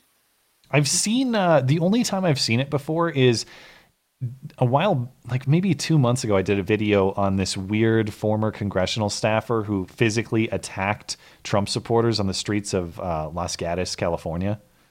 And those people who were pro Trump had LaRouche movement stuff on their table. That's where I've heard of it before. Let me know if I'm wrong in the live chat, but I thought this was a dude from the Socialist Workers Party that ran for president like every year until Hmm. the early 2000s. I don't know. I did go to their website, and it's a lot of like, uh, you know, end the coup type stuff, trying to protect Trump. So Uh, I mean, I, I don't think they should be care. I I've just heard about them, but I I from what I understand, I'm not sure they should be characterized as like a pro-Trump movement. They seem like socialist. Uh, go to the website. Go to their LaRouche. I mean, you can do it right now. I'll tell you what the website is. Weird. Uh, LaRouchePAC.com. I mean, right up there. It's a coup. Exposing British lies sparks optimism internationally. Um, You know, it's all this. It's it's a lot of Trumpy stuff. Campaigns. Um, Mankind is a galactic species, the necessary alternative to war. yeah. Apparently, they're. The uh, apparently it's British too. The British Empire's green fascism is one of their page uh, pages. Oh, so hmm. I don't you know I don't think that they're socialistic or pro AOC. Let's put it that way. Well, no, I don't think that they, this was this was a clear troll. I'm not. I mean, and also we need more on the ground trolling. More of this. More of the eating of babies. Um, the live chat saying that it was a Marxist organization. They're Maybe prior. Maybe they've don't know. I mean, morphed British, apparently. Weird. Lefty anti-globalist. I don't know. Uh, th- Hmm. This is baffling to me, but but also hilarious. And I do I do love this on the ground trolling. And but what was she really? I don't want to defend AOC. She's a nightmare. Like I hate her face. But what was she supposed to do in that situation? I would No, also don't be like, what the hell do I? what the hell do I even do here? I don't think that she handled this poorly. Uh, I don't have a problem with how she handled this at all. It I was an that- obvious troll. I think the trolling is hilarious and a good response to her nonsense. Yeah. But I don't think that she handled. I don't think her reaction was poorly handled at all. Anyway, uh, if you want an example of a congresswoman who did poorly handle Oh, her nice.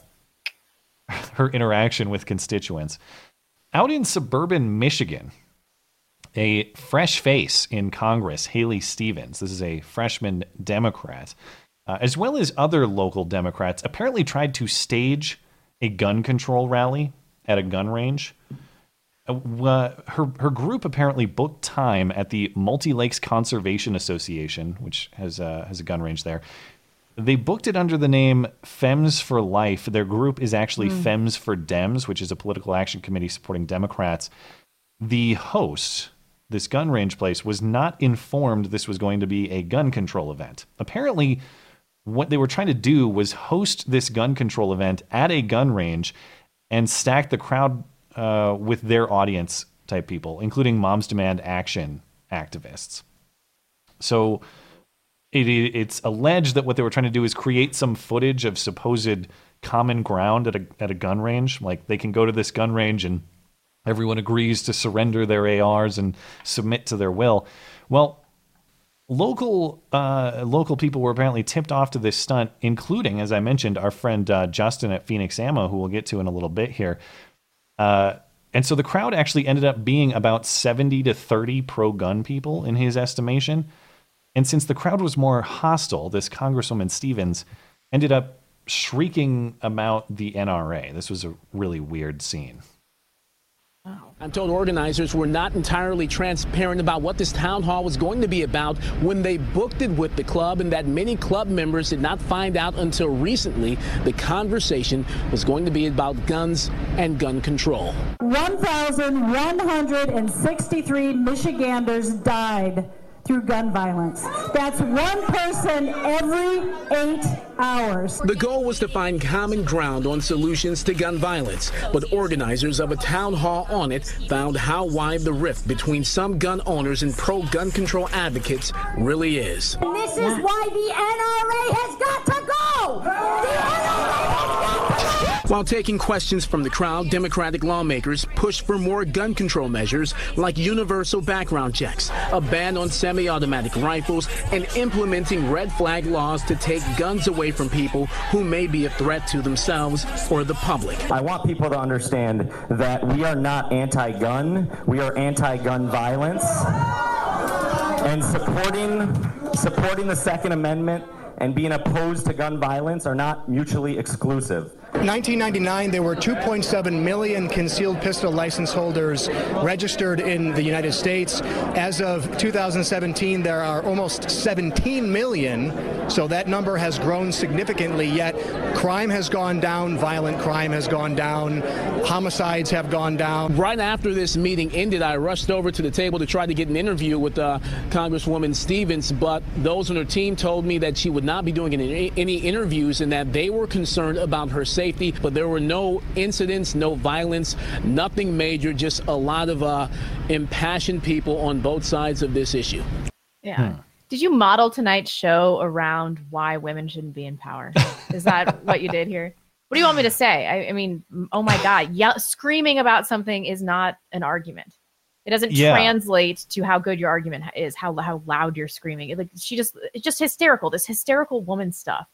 A few things about uh, a few underrated aspects of her performance there, if you want to call it that. Uh, she was caught flashing the white power sign, according to the ADL. She is uh, she's doing a hate symbol right there. And then the other thing you'll notice, uh, she's going to lecture you about how you choose to defend yourself and your family and your property. Meanwhile, she has this hired goon in the background, this doofus-looking bodyguard Yeah. who I believe I don't want to.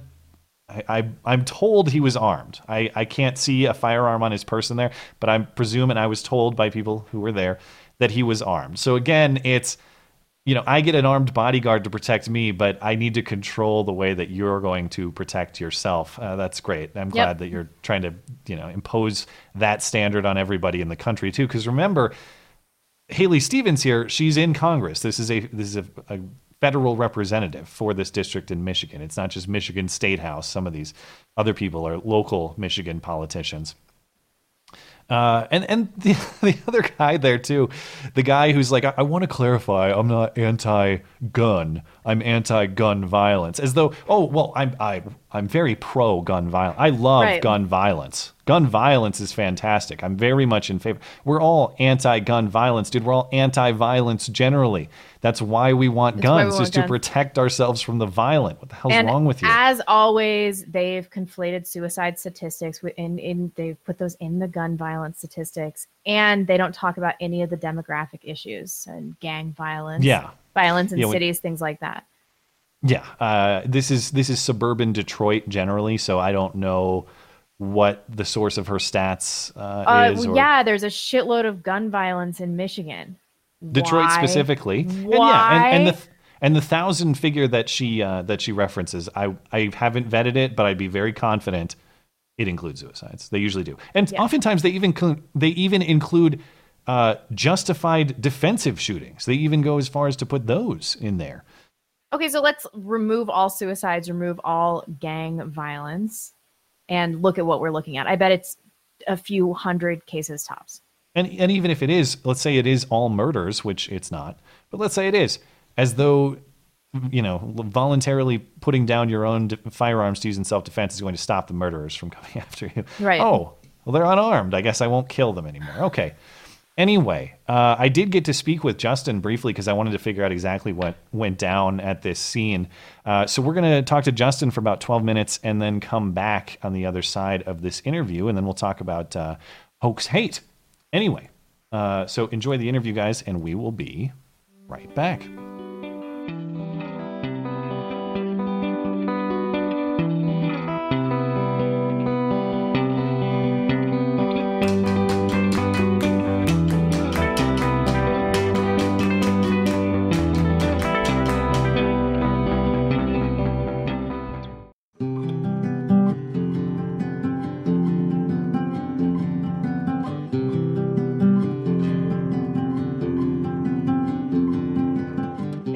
Welcome back. We are pleased to host our guest for the evening, Justin Nazaroff, our friend over at Fenix Ammunition, who became a party to somewhat of an outburst by a congresswoman at a gun range.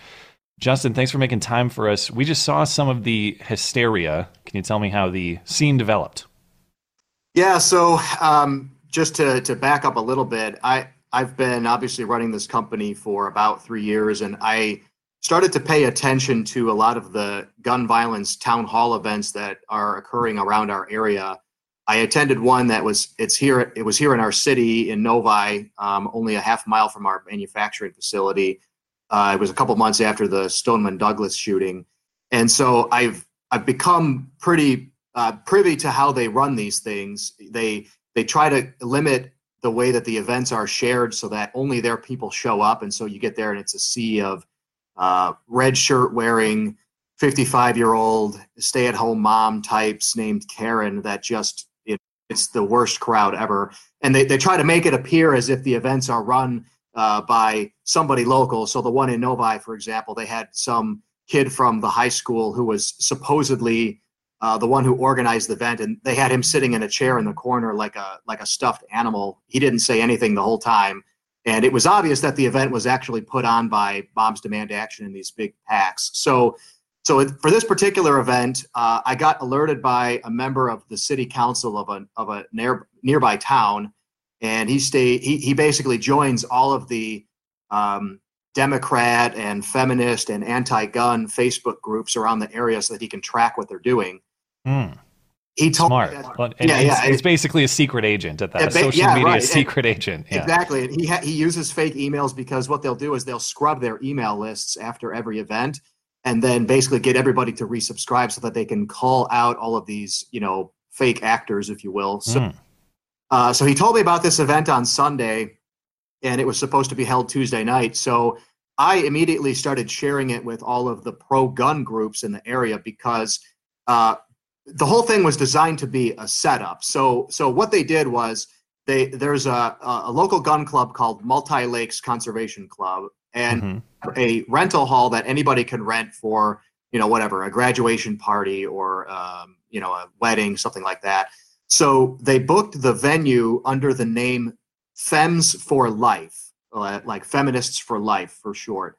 And so it Okay. made, it, made it appear as if it was maybe like some kind of a pro-life group, something like that. Yeah, meeting at the at the gun range conservation place. just For whatever, yeah, for- because- yeah, you you because have to reach your own Yeah. conclusion or something. Yeah. So Okay. so the so the the uh, managers of the gun club just thought, hey, whatever. You know, they they rented out to Republican groups and all kinds of different things for fundraising. Yeah, it's just like a conference room in there, basically. yeah, right. Exactly. about? It's it's a it's a, basically a conference room or like a like a large hall that is attached to their uh, indoor pistol shooting range. gotcha. So, uh, but in reality, the group is called Fems for Dems. And it is a big political action committee that's headed up by Kirsten Gillibrand and Gretchen Whitmer, who is the elected governor of Michigan. And they are officially headquartered, but they have a local headquarters here in Bloomfield Hills, which is like the richest area of Michigan, one of the, one of the richest areas in this part of the country. And so uh, they they did it because they they obviously didn't want the the gun club to know what the event was going to be about until the last minute. So they created a Facebook event. They only shared it within their small uh, group of folks. And what they wanted was to have a sea of their people there, uh, but make it appear as if here we are at the gun club with you know av- these average everyday uh, fish fry gun club uh, folks. Yeah. And here we all are agreeing on common sense gun proposal, and, and you know it, it's all it- it- see we can we can reach common ground, and the only thing standing between common gun folk and us are is is the the big bad NRA, and and uh, so as as long as we can get rid of them, we can all reach common ground. Yeah. Obviously, the reporters were there. Uh, you Yes. spoke with some of the reporters very effectively, I might add. So thanks for Oh, doing thank that. Um, but did they did they bring their own cameras to film this, or were the reporters there in anticipation? Because this obviously they were caught off guard. It seems Yeah, by the so. resistance. So I guess why was this newsworthy for the cameras to be there in the first place? Uh, you know, I, I don't exactly know who alerted the news media. I'm not sure if it was them uh, or if it was people on the Republican side. So as as the event started getting shared by us and by other, uh, you know, Trump 2020 and Republican groups in the area, it it became obvious that this was potentially going to be like a flashpoint. So when when I got there, uh, they were trying to organize people to protest out front of the hall. So when I got there, there was a bunch of people with Trump 2020 signs and you know recall Haley Stevens and you know uh, prevent Sharia law from taking over. Michigan. And she's the she's a the very screecher. diverse crowd. Hey, Haley Stevens is the screecher. This is your congresswoman. yeah, Am yeah, I yeah, correct? yeah. So, she yeah, and she Haley- looks fairly young. Is she a new? Is she a is she a fresh Um, face, so to speak, or has she been in for oh bit? yeah yeah so she got elected in 2018 and she got elected in a district that's typically held by republicans and she Hmm. didn't by very much and the pro- one of the problems was there was a local young guy who actually we supported uh, who was more of an independent libertarian and he he siphoned off like 6% of Wow. Republican votes, and so she kind of snuck her way in there. But yeah, she's she's desperate to be. You know, we also unfortunately in this state have Rashida Tlaib. Yeah, Sure. I'm sure you'll be talking about her and, and her nonsense later uh, in your in your show. But uh, so so she's kind of desperate to be part of that crowd, and she you know so she is fresh and and she I don't think she's held any like real jobs. She was on Obama's um, election committee, I believe, somewhere in there, and that's basically her resume. Is I did some stuff for Obama, so here I am. I'm here to scream at you. yeah, and, and Michigan, that that's the way that things went in 2018. They uh, Hmm. the the Democrat groups around here were, were really pushing um, women in particular, which okay, that's fine, but in particular, women with no experience. Um, Hmm. and their- their plan was, well, here we are, common, you know, mother, stay-at-home moms, and uh, common common women, and uh, we should be in office so that we can we can speak for women in general. Sure. That's kind of the way that they Did- chose to go about it. Did you personally get any words with the congressman or any or congresswoman, I should say, anyone in your in your group or anyone you know, anyone of a pro gun perspective, I suppose?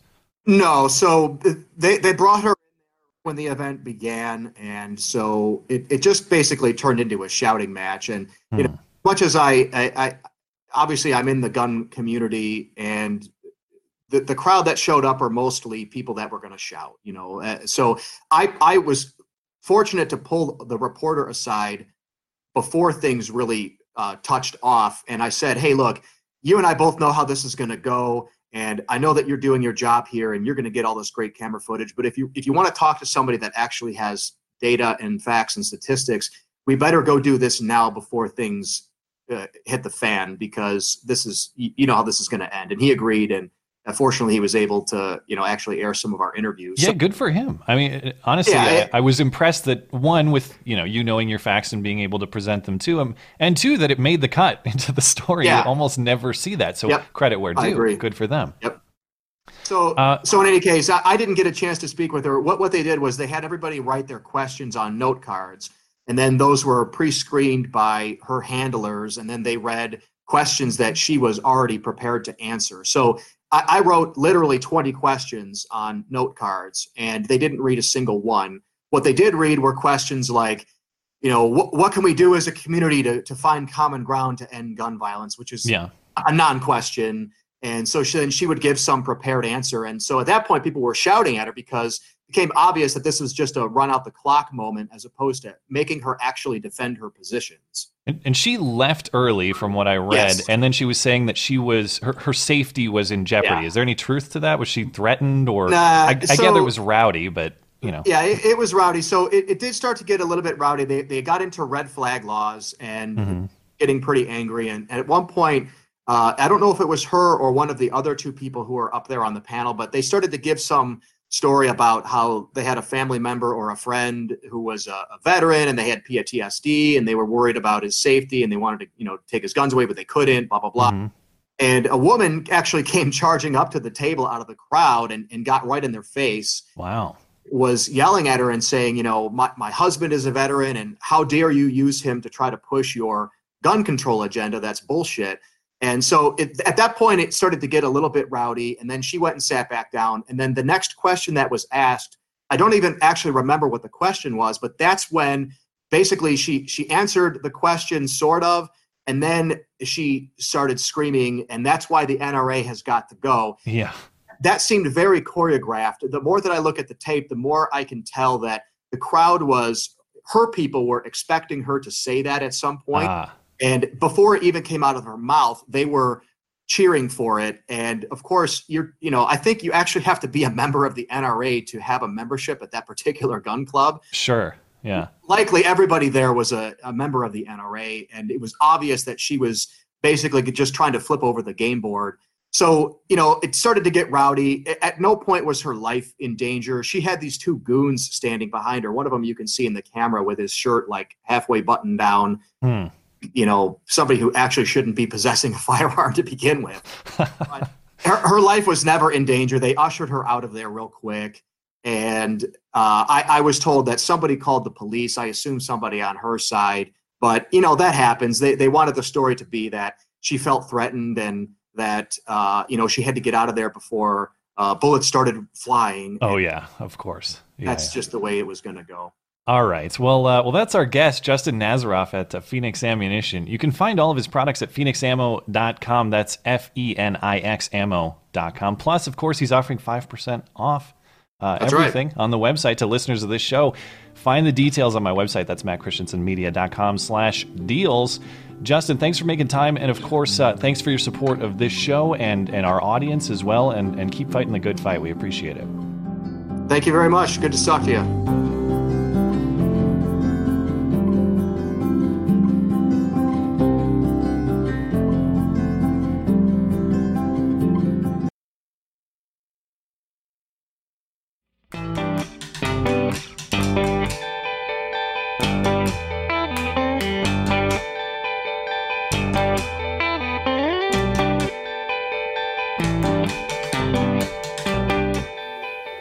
Welcome back. Thanks to Justin for making time for us. Uh, what do you think? You want to just, uh, I know you're eager to talk about your successful call on the uh, the hoax hate haircut.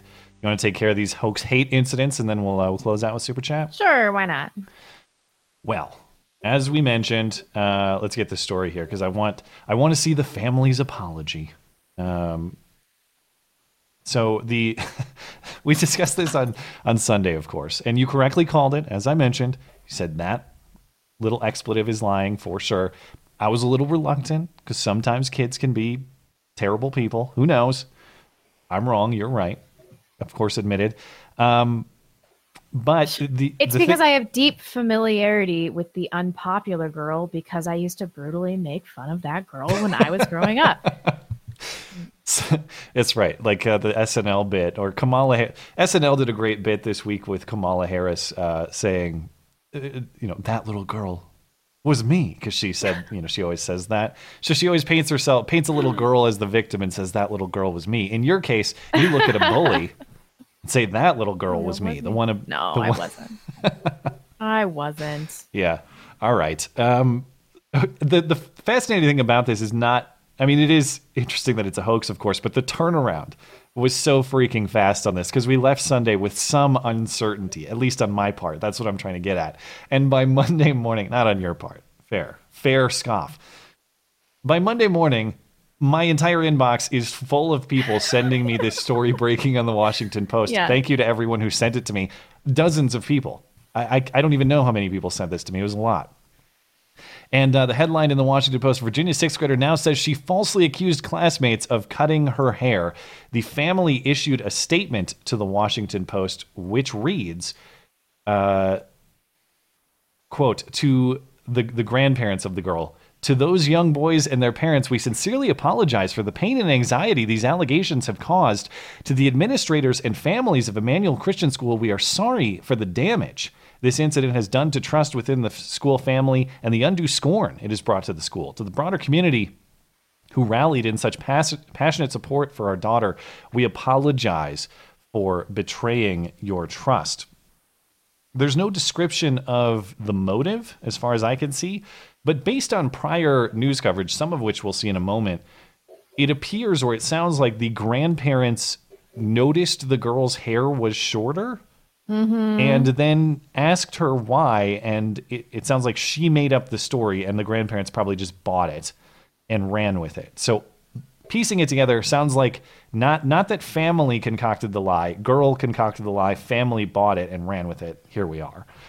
Now, of course, this is a great opportunity to look back on all the uncritical reporting that went into this uh, this story this week. Here's just a sample of some of the TV news coverage.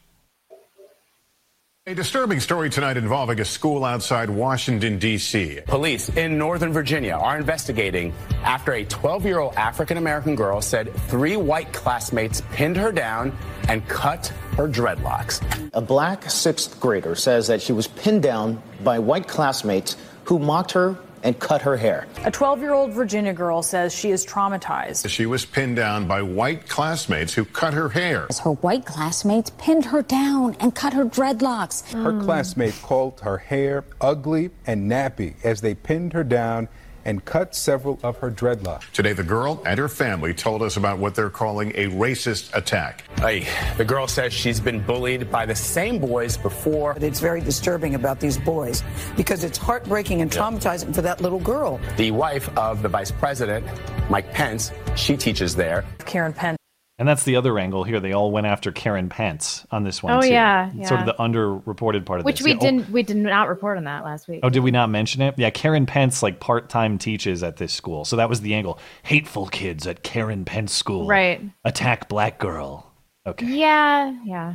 Teaches art part time at Emmanuel. Second Lady Karen Pence teaches art part time there. Incidents like this, they're not isolated. They're happening way too often. And you know what's really sad is that she didn't tell her family for a couple of days. She didn't? She didn't. They just noticed that her hair was shorter, and they asked her about it, and she broke down. Because it was She too upsetting It was too tell. upsetting. Yeah, Oh. I totally understand that. Totally understand. Makes total sense. The fact that Karen Pence worked there does not lend credibility to our initial theory that she fucked up her own hair and then was thinking of an excuse to cover But that. in their world, it does though. In their world, that that somehow No. makes sense. But but did that because she worked there, that means this whole story was concocted to tie her to some racist incident at the school. I think that angle was probably done by the media as opposed to the girl. I haven't heard her talk about Karen Pence at all. I think that was just media figures. Yeah, that's a really big coincidence, don't you think? Uh, I don't know. Maybe. I mean, I, I guess.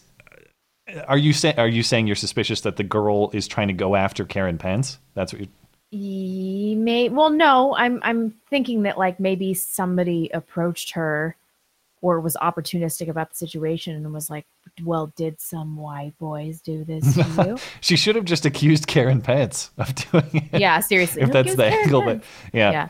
Now, hilariously, I love this. Jussie Smollett has time has chimed in because he's offended by comparisons to this girl. Oh no. Yeah. Someone uh, posted on Instagram writing Jussie Jussie Smollett is a, a real trendsetter with a facepalm emoji, and Jussie personally responded saying, "quote With all due respect, brother, y'all can clown me all you want, but my story has never actually changed. So and I haven't lied about a thing." Y'all can continue to be misinformed, internalized sheep who believe that actual proven liars feed you or can read your read the actual docs, or you can read the actual docs. Either way, I'm gonna be all right. I know me and what happened. You don't, so carry on. All love. Well, it's not all love. It's a lot of hate. I, it's- just because you put all love at the end of something doesn't mean you're not really pissed off. Good for Jussie. Defend himself against comparisons to a 12 year old hoax hater. Really uh, elevating himself in the world. He's got a lot going on, apparently, does Jussie. You know how else Plenty I knew she was lying? Huh. The cadence of her retelling the story, Hmm. like the way she was speaking, was way too fast. You could tell she was not recalling it from memory, but she was recalling it from a memorized story. Like some kind of rehearsal or something. I know because you should see the outtakes on my video. I know. Um, Yeah, post a montage someday. ah, it's just too embarrassing. I, I just can't believe anybody fell for this. It's like of if course, you um, if you don't think that it's it's if you think it's possible that it didn't happen, just sit on it for a day and don't report it. Like, why does everybody have to jump on these things and be like, "This totally happened"? Yeah. Uh, and of course, the facts of the case will never get half the play as that original reporting that we just Yeah. saw. Uh, and a lot of media outlets are saying, well, we protect the child from scrutiny and stuff. Why? Okay, there's that question. Why? Because there was a police report filed here. But the other question is granted, they were not uh, exposed by name, but there's plenty of scrutiny applied to these accused three white boys who Yeah. you criticized all over. Oh, this is happening all over, and, and it's so shameful for these people to instill fear in this beautiful young girl. Mm-hmm. So that standard doesn't appear to go both ways, uh, as I see it here. At least those boys But were never named publicly, but Yeah. they were probably pariahs at the school.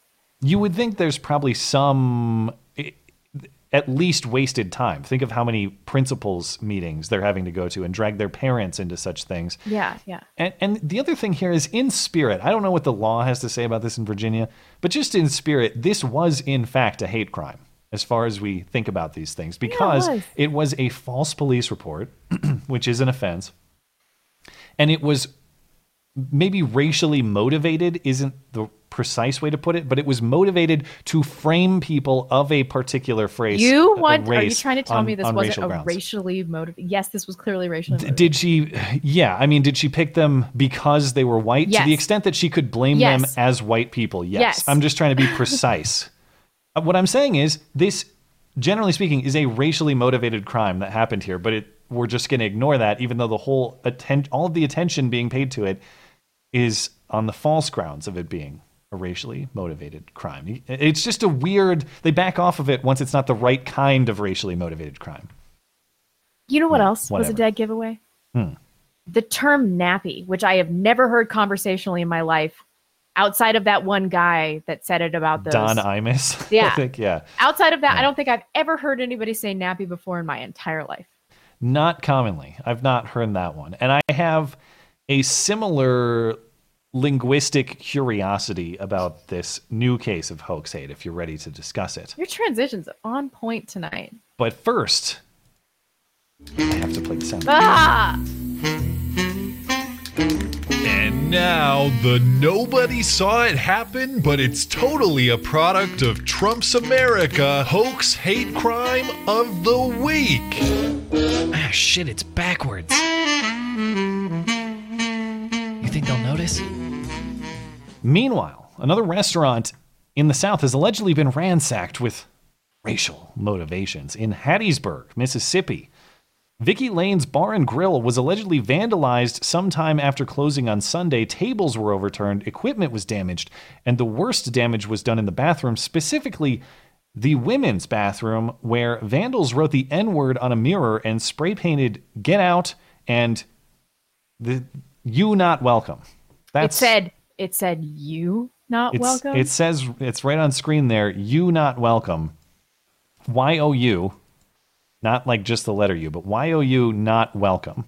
Apparently, these are white supremacists who speak in Ebonics. That is, that's what we're dealing with here. This is what is alleged. You not welcome. Uh, this is uh, these are scenes from the uh, the the vandalism, the alleged vandalism, and the owner of the restaurant. Vicky Lane's restaurant in downtown Hattiesburg suffered severe damage after it was vandalized. According to Hattiesburg police, they found graffiti along with damage inside the business. The crime is still under investigation. Broken mirrors, overturned tables, graffiti plastered on the walls, and glass scattered around the floor. That is the current scene of Vicky Lane's restaurant in downtown Hattiesburg. The business was reported vandalized around 3 o'clock on Monday afternoon. Hmm. I feel like I was walking into the 60s, This is the owner. the 50s. Like, like I have a diverse atmosphere here. I have all races. Like, that's not that's not the norm. Like I said, I've been getting a few things. Like you know, I told you guys about the the threats and people coming by and being nasty and saying certain things, but I didn't imagine anything like this could happen. I shouldn't walk through and see on my walls for it to say get out or I'm not welcome. Like I'm born and raised here. My parents are born and raised here. Where else would I be welcome but where I'm from? I can't dare let you make me move. I can't dare let you make me find another place. I can't what'd you dare let you make me get out. I'm not going anywhere. We're just gonna clean up.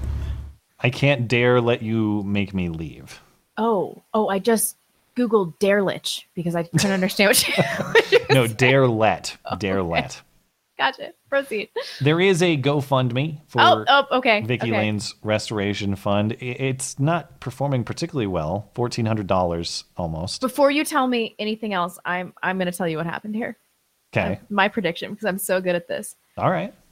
Sister can't run a restaurant. She's an incapable business owner, so her restaurant is going under. And so she's like, "We gonna be rich." Part two, gonna get me a GoFundMe, get me out of the hole on this restaurant that I can't run because I'm incompetent, and then I'm gonna spray paint, get out, and then kind of kind of ransack it. Yeah. And Flip you not tables over. welcome. You not welcome. Now, there is some additional information that may be relevant for your consideration and interpretation here. Vicky Lane moved her restaurant to downtown Hattiesburg a year ago. So this is somewhat new. She had a pre a, a restaurant existing elsewhere, apparently run successfully. I'm not sure, but it but it has been going on for a while and she Yeah, moved it yeah. a year ago and has operated it downtown since then. Yeah. The you heard Is her the rent in- there more expensive? Is it going okay? presumably it is a Hmm. downtown location so presumably costs are higher i don't know uh, i don't know how big hattiesburg is i actually don't know anything about hattiesburg other than it is the home of brett Favre, which i'm sure you're Oh. very interested in I don't know why I Uh, said that like I care. You heard her in her clip there saying that there had been racial instances what she's referring to is apparently over the last year one white customer asked not to be seated next to black customers or children allegedly Yeah, right. and another white customer asked to be served by a white waitress, allegedly. Hattiesburg demographics. Let's see. I no Um, idea. it is fifty three percent black. So Really? That high? That is not true. That's a yeah. If you are that, uh, it- why are you in Hattiesburg if you're that Yeah, seriously. racially concerned? Also, why would a white person put themselves in that kind of danger? Like, I'm I'm gonna go into Detroit and be like, I only want a white person to serve. me." Like, okay. Yeah. Uh, Hattiesburg police say there is currently no suspect, but the incident is under investigation. Now, this is a key detail. There is apparently at least one nearby surveillance camera that they are looking at. There could be more. Yeah. We may get some verifiable information on this one, unless it, uh, you know, is the wrong narrative. In which case, that information will be suppressed and never see the light of day. Right. Maybe not, though. You never know. Sometimes there are charges for false police reports, and Maybe she covered her tracks and gave that that camera the old Epstein. Yeah, maybe. I don't know. We'll we'll see how this one develops, and of course, if you see additional information on this one, send it our way. Got to say, very much appreciate our audience who makes the hoax hate work very easy for yours truly. I don't even have to look them up; people just send them to my inbox. So I know I can't necessarily respond to every single one, but I appreciate that you guys are sending them to me because I love doing the segment, especially Yeah. when when it's correctly predicted, like last week, which I can't take credit for, but the show can. Thank you. Thank you. All it's right. only because I'm willing to say things about a 12 year old girl that you're not willing to say. I am willing to give the benefit of the doubt to a child. You got to Uh, stop doing that. Just wide stereotypes. That's just the way you should live your life. I'm coming around. It seems to be producing excellent results. I can't argue with it in any way. Uh, anyway, that's that's all I got. So good to close out with a super chat and Streamlabs if you're ready. Uh, Chandler says, "Remember, you're a world champion. Don't let your memes be dreams." Mandatory carry. Um, at work, but I'll watch the rerun. Hashtag November log out. I was going to write an essay on Guyger for HLS. HL.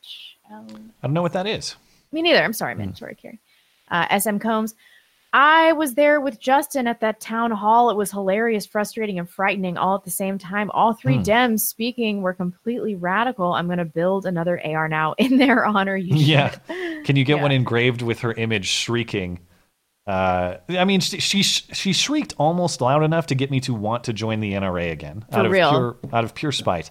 And to Uh, get that tote, that sweet NRA tote. Oh yeah, I picked the knife, the tiny like inch and a half uh, pocket knife that they send you, which uh, you know will come in handy when they when Beto comes to to take my. Are you going to shank Firearms. Beto with a one and a half inch knife? Apparently, I might have to Do to. it. It'd be good for the show. It'd be good Someone did. Uh, speaking of, we'll have to have a conference on our Halloween costume choices. Thanks to everyone who's sent those too, because I think we have some that are worthy worthy of consideration. I'm not going to spoil any because I wanted to be a surprise for people. But there's one that someone recommended that I think is particularly good, but I have worries about in terms of whether or not it would get us in trouble. But come and take it, Beto, is a fantastic uh, costume. As in, Beto tried to go to come and take it, and uh, the costume is his body after such an attempt. I don't think we'd get in trouble for that. I, I, you'd have to be clear that, like, I'm not calling. f- You don't want it to be interpreted as assassination of a politician, but It's a it's an assassination threat light. It's it, well, it's definitely not. I mean, it's like he's trying to steal someone's property, and this is the result. That's the context, but of course, without explaining it, it could be a dangerous one. Hmm. Although I, I like, like the idea very much. I think the idea is hilarious. Because you told everybody, you must not be serious about doing it though. Uh, no, that is still on the short list, and and it doesn't give away what you would be in that context. I just that's the only one I wanted to talk about because I'm kind of curious uh, if that crosses a line or not, or if that's if that's totally okay. Um, you'd have to lose like seventy pounds. Yeah, maybe. It'd be very animated that show. Arms Yeah. going, or I guess if I'm dead, maybe not. I don't know. Um, Kyle Loader, screenshot your super chats. Also, can we get OG Skag three bye at the end? Do you say that? Oh, the I, it's hard for me to remember. Yeah, I think I went like bye something like that. but uh, I yeah, it's hard. I don't even remember exactly what it was. and I'd have to go back and, and listen. Big LC, I have to wonder how those climate change protesters got protesters got their hands on a fire engine. That is a good question. Were the And London also- Fire Brigade in on that? Ah, I also didn't see anything in the report on charges. Like, was that not criminal? I know it's probably just dyed water or something, but yeah, but it, they they also messed up an old building. yeah, Like that's It- gonna stain. that's an act of vandalism, even if it's not doing serious damage. God, I hope nobody else was in on that. So stupid. Hmm. Um, but the footage was top cack. Uh, quantum football. Look at this photograph of Matt and Blonde and I making love in Cleveland to the 2016 RNC. Uh, maybe we should go again. Uh, I'm definitely open to going next summer. You know, it just depends on what our life circumstances are and stuff. God, But uh, generally speaking, I'm open to attending again. We've been doing this. Although for a this long time, we might take our security a little more seriously. You know, last time, I'm not saying we're like the most identifiable people in the world, but the odds of being recognized by masked people with malicious intent are much higher this yeah. time. All right, fine, whatever. I'd be concerned. Like I, I might hire a guy to watch my six, that kind of thing. You know? Kevin. Oh no, No. he went worse after you told him to chill out. Yeah, that's that's worse. Okay, well, Susan says it's fine. They don't. The Google moderator doesn't censor that one. Oh, Kevin. um, Pittsburgh says regarding the moat, still waiting for Trump to say bad stuff about NAMBLA just so we can see the Dems and media defend pedos. Wouldn't that be something? He should tweet it all caps. JV Nambla is terrible. Yeah, really. JVD 9061. At least we get some eye candy during the next Democratic debates. Hashtag coconut milk mommy. Tulsi 2020. They're not going to show her though. You'll get all the thirty seconds. Yeah, she'll be on the far edge. She's a real fox. Um, Kevin. Ugh, I don't know. I If haven't read one of his tonight, but He's he must be on a real tear if if you're Hmm. refusing them all. I can't, Kevin. Um, okay. Uh, Hassan Chop, Bernie can retire in peace. Loco Cortez and Beto O'Rourke can carry on his communist nonsense without delay. Yeah.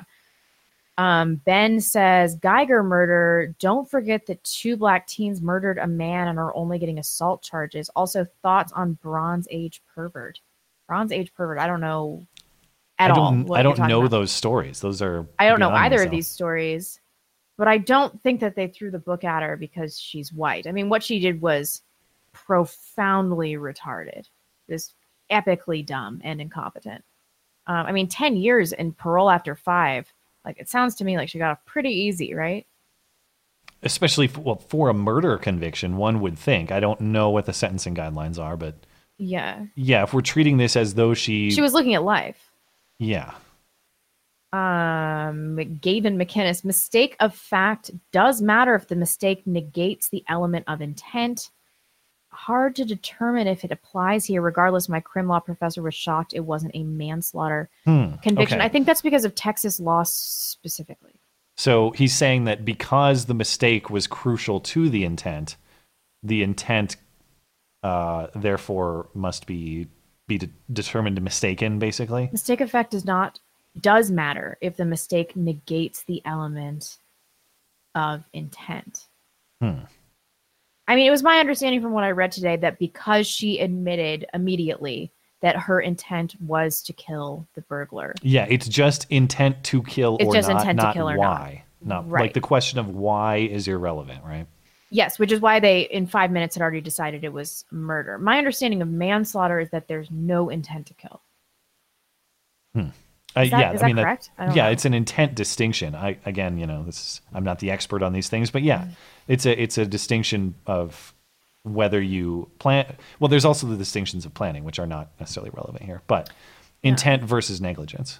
Did Um, you want him to die, or did you accidentally kill him? Yeah, yeah. Uh, Rational Orc. I think the media was trying to scare people into not seeing the movie by stoking mass shooting fears. Spoiler: the movie vilifies late night comedians. The left can't have that. Yeah, that was the best part of the movie. I don't want to give away any spoilers. Uh, yeah, that it, I was. That was a shocking moment toward the end. I was not expecting. What? How not? I was like, am I going to see Robert De Niro get what he deserves in this? Shh.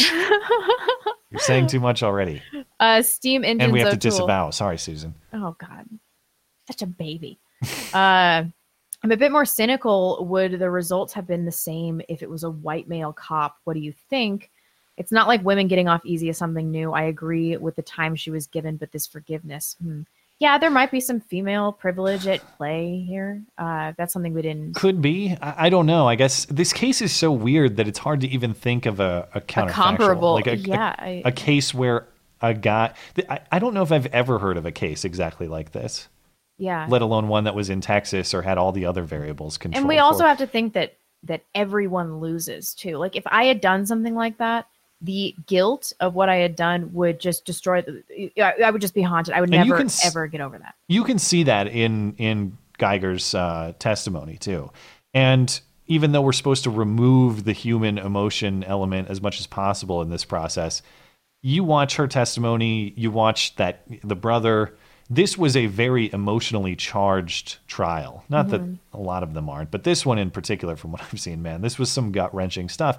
And you can't tell me that had no influence on the jurors. I'm not saying positively, negatively, right, wrong. I'm just saying that aspect of it, like Guyger taking the stand Yeah. and saying, "I hate myself. I pray to God. I pray to God Right. for His forgiveness." That stuff. That's why I say I buy her as authentic. I don't think that she's lying at all. I think that she made a terrible mistake, and she does hate herself for that mistake. Yeah, uh, Yeah. definitely. And um, it's not like uh, there would be some kind of net positive for her. Like it's not like she killed her husband for whatever reason, and so she's still happy that he's dead. This is Yeah.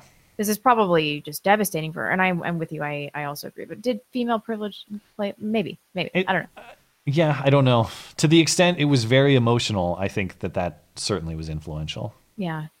Um, downskated. There are more people watching right now than the Kavanaugh books sold. So, any thoughts on good. Kirk Cousins? Who? The Vikings quarterback. I, he had a decent day today. Overall, underwhelming season. I actually, I find I can't put my finger on it, but I just find Kirk to be kind of an annoying person. But that's just me, and Blonde doesn't care, so I have to move on. Football is Um, gay, and the camaraderie that it makes you guys experience is fake. What, fake. what are you? What do you? Okay, first of all, it's fake. There are a lot of quality friendships formed around football and fantasy football. That doesn't make it any less gay. Okay. Fine, real but gay. Okay. You guys are watching What- what can tight- we fit dudes have? men in What- what tight ca- pants tackle each other. What's a non-gay thing for us while to you get over? drunk with other dudes? That's all gay. All of it. What's a non? Okay, what's the non-gay thing that we should bond over? I don't know. Are you asking me how to bond with other men? Yeah, I want to do it in a non-homosexual way. Chop wood, kill animals with Chop guns. wood? Yeah. They're not mutually exclusive. First of all, lots Go of people like football and guns and hunting. Whatever. Fine. Hmm. Uh, catastrophe. On Tuesday, Amber Guyger took the stand. Now she awaits th- sentencing for theft. What? Uh, I don't. I, I assume Is this a some joke that I'm that's over my head. Yeah. I'm sorry. We're really dumb when it gets close to eight.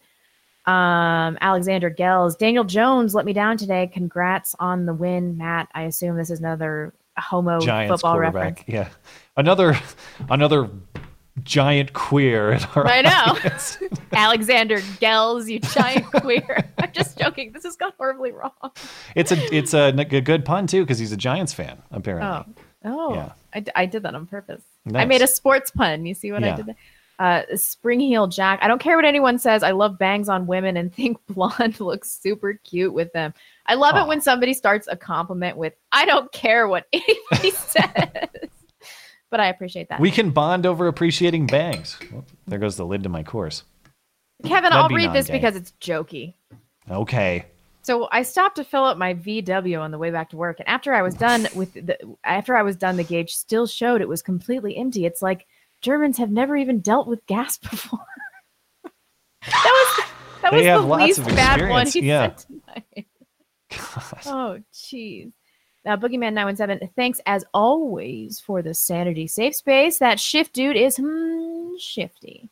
I barely spoke during that segment, but it's just because I, I don't even know what to say about these people, and they keep, they keep pulling out all the same tricks. I- and so I just feel like every time we talk about this, or the million times we talked about Russia, it's just the same tactics. It's always Adam Schiff. It's always the same players. I'm just I, I'm just like, Yeah. what am I even supposed to say about this shit? I I wanted to, and maybe you can hold me to it going forward. I unless there's significant, compelling information that's revealed, I I definitely want to avoid rehashing this same crap over and over, week in, week out. Yeah. I couldn't resist the memes this week, but uh, yes, I agree. Try to keep me away from, try to help me resist the urge to get lost in the details of this garbage again, because we just did it for two years. Yeah. Don't need to do it again. Yeah, I know. That's probably why I was just like, meh. Um, Kevin Flanagan. Uh, the length of Pinocchio's nose was right for Schiff, but it seemed a little too straight. okay. Addicted to drums. Okay. All right, Kevin. I think that maybe this is his strategy. Like he'll say three horrible things, and so the two that get by are also terrible, but not as bad as the he's he's like training me to say worse things on the show. Well, he's always trying to see what he can get away with. Absolutely. Yeah. Okay. Addicted to drums. Nancy Pelosi's son has been implicated in the Ukraine scandal. Matt, do a video on this, please. That means Kerry, Biden, and Pelosi and their sons are all involved. It's news to me. I haven't heard anything about that. Um, I'm sorry, I'm reloading. Uh, Automata said, "Allow." Oh shit. Sorry. Doop, do, doop, do, doop. Uh, allow me to al- Automata. Allow me to suggest that if it really took several individuals to navigate Kavanaugh's Venus at the party, he's actually the real hero in that story. Yeah, I guess I hadn't thought about I thought about it from that angle. Uh, well endowed would be one explanation. Yeah. Joshy Boy said that actress took a page right out of Jonathan Jonathan Swift's proposal to England. Which actress? What actress did we talk about today? Oh, uh, oh yeah, it was. If it's the one from. It's the Eat the Babies lady. That's right. Oh. It was referenced. Yeah. Uh, Kevin Barber, LaRouche was a socialist fo- who who founded the U.S. Workers' Party. Ah, and ran for president once for the Workers' Hmm. Party and seven times as a Democrat. Ah, So why is the organization Trumpy now? I, I don't know that they are. I think that might be a mischaracterization. When I looked on their page, they were just talking about Brexit. I didn't see anything that was that was um, pro Trump. I've seen their stuff before. I've seen at least the guy at the the Las Gatas thing was Trumpy and was all about him. Hmm. Uh, by the way, on Trump, CBS claims a second whistleblower has firsthand info. Ah. Hmm. Um. uh, okay, I don't know. Nope. okay, Thank you. uh, and that's from Fritz Leschenbrenner. I can't. And we have a new one. I can't. I mean, it's Oh not. It's not so bad. But I don't think I can say Jew gold.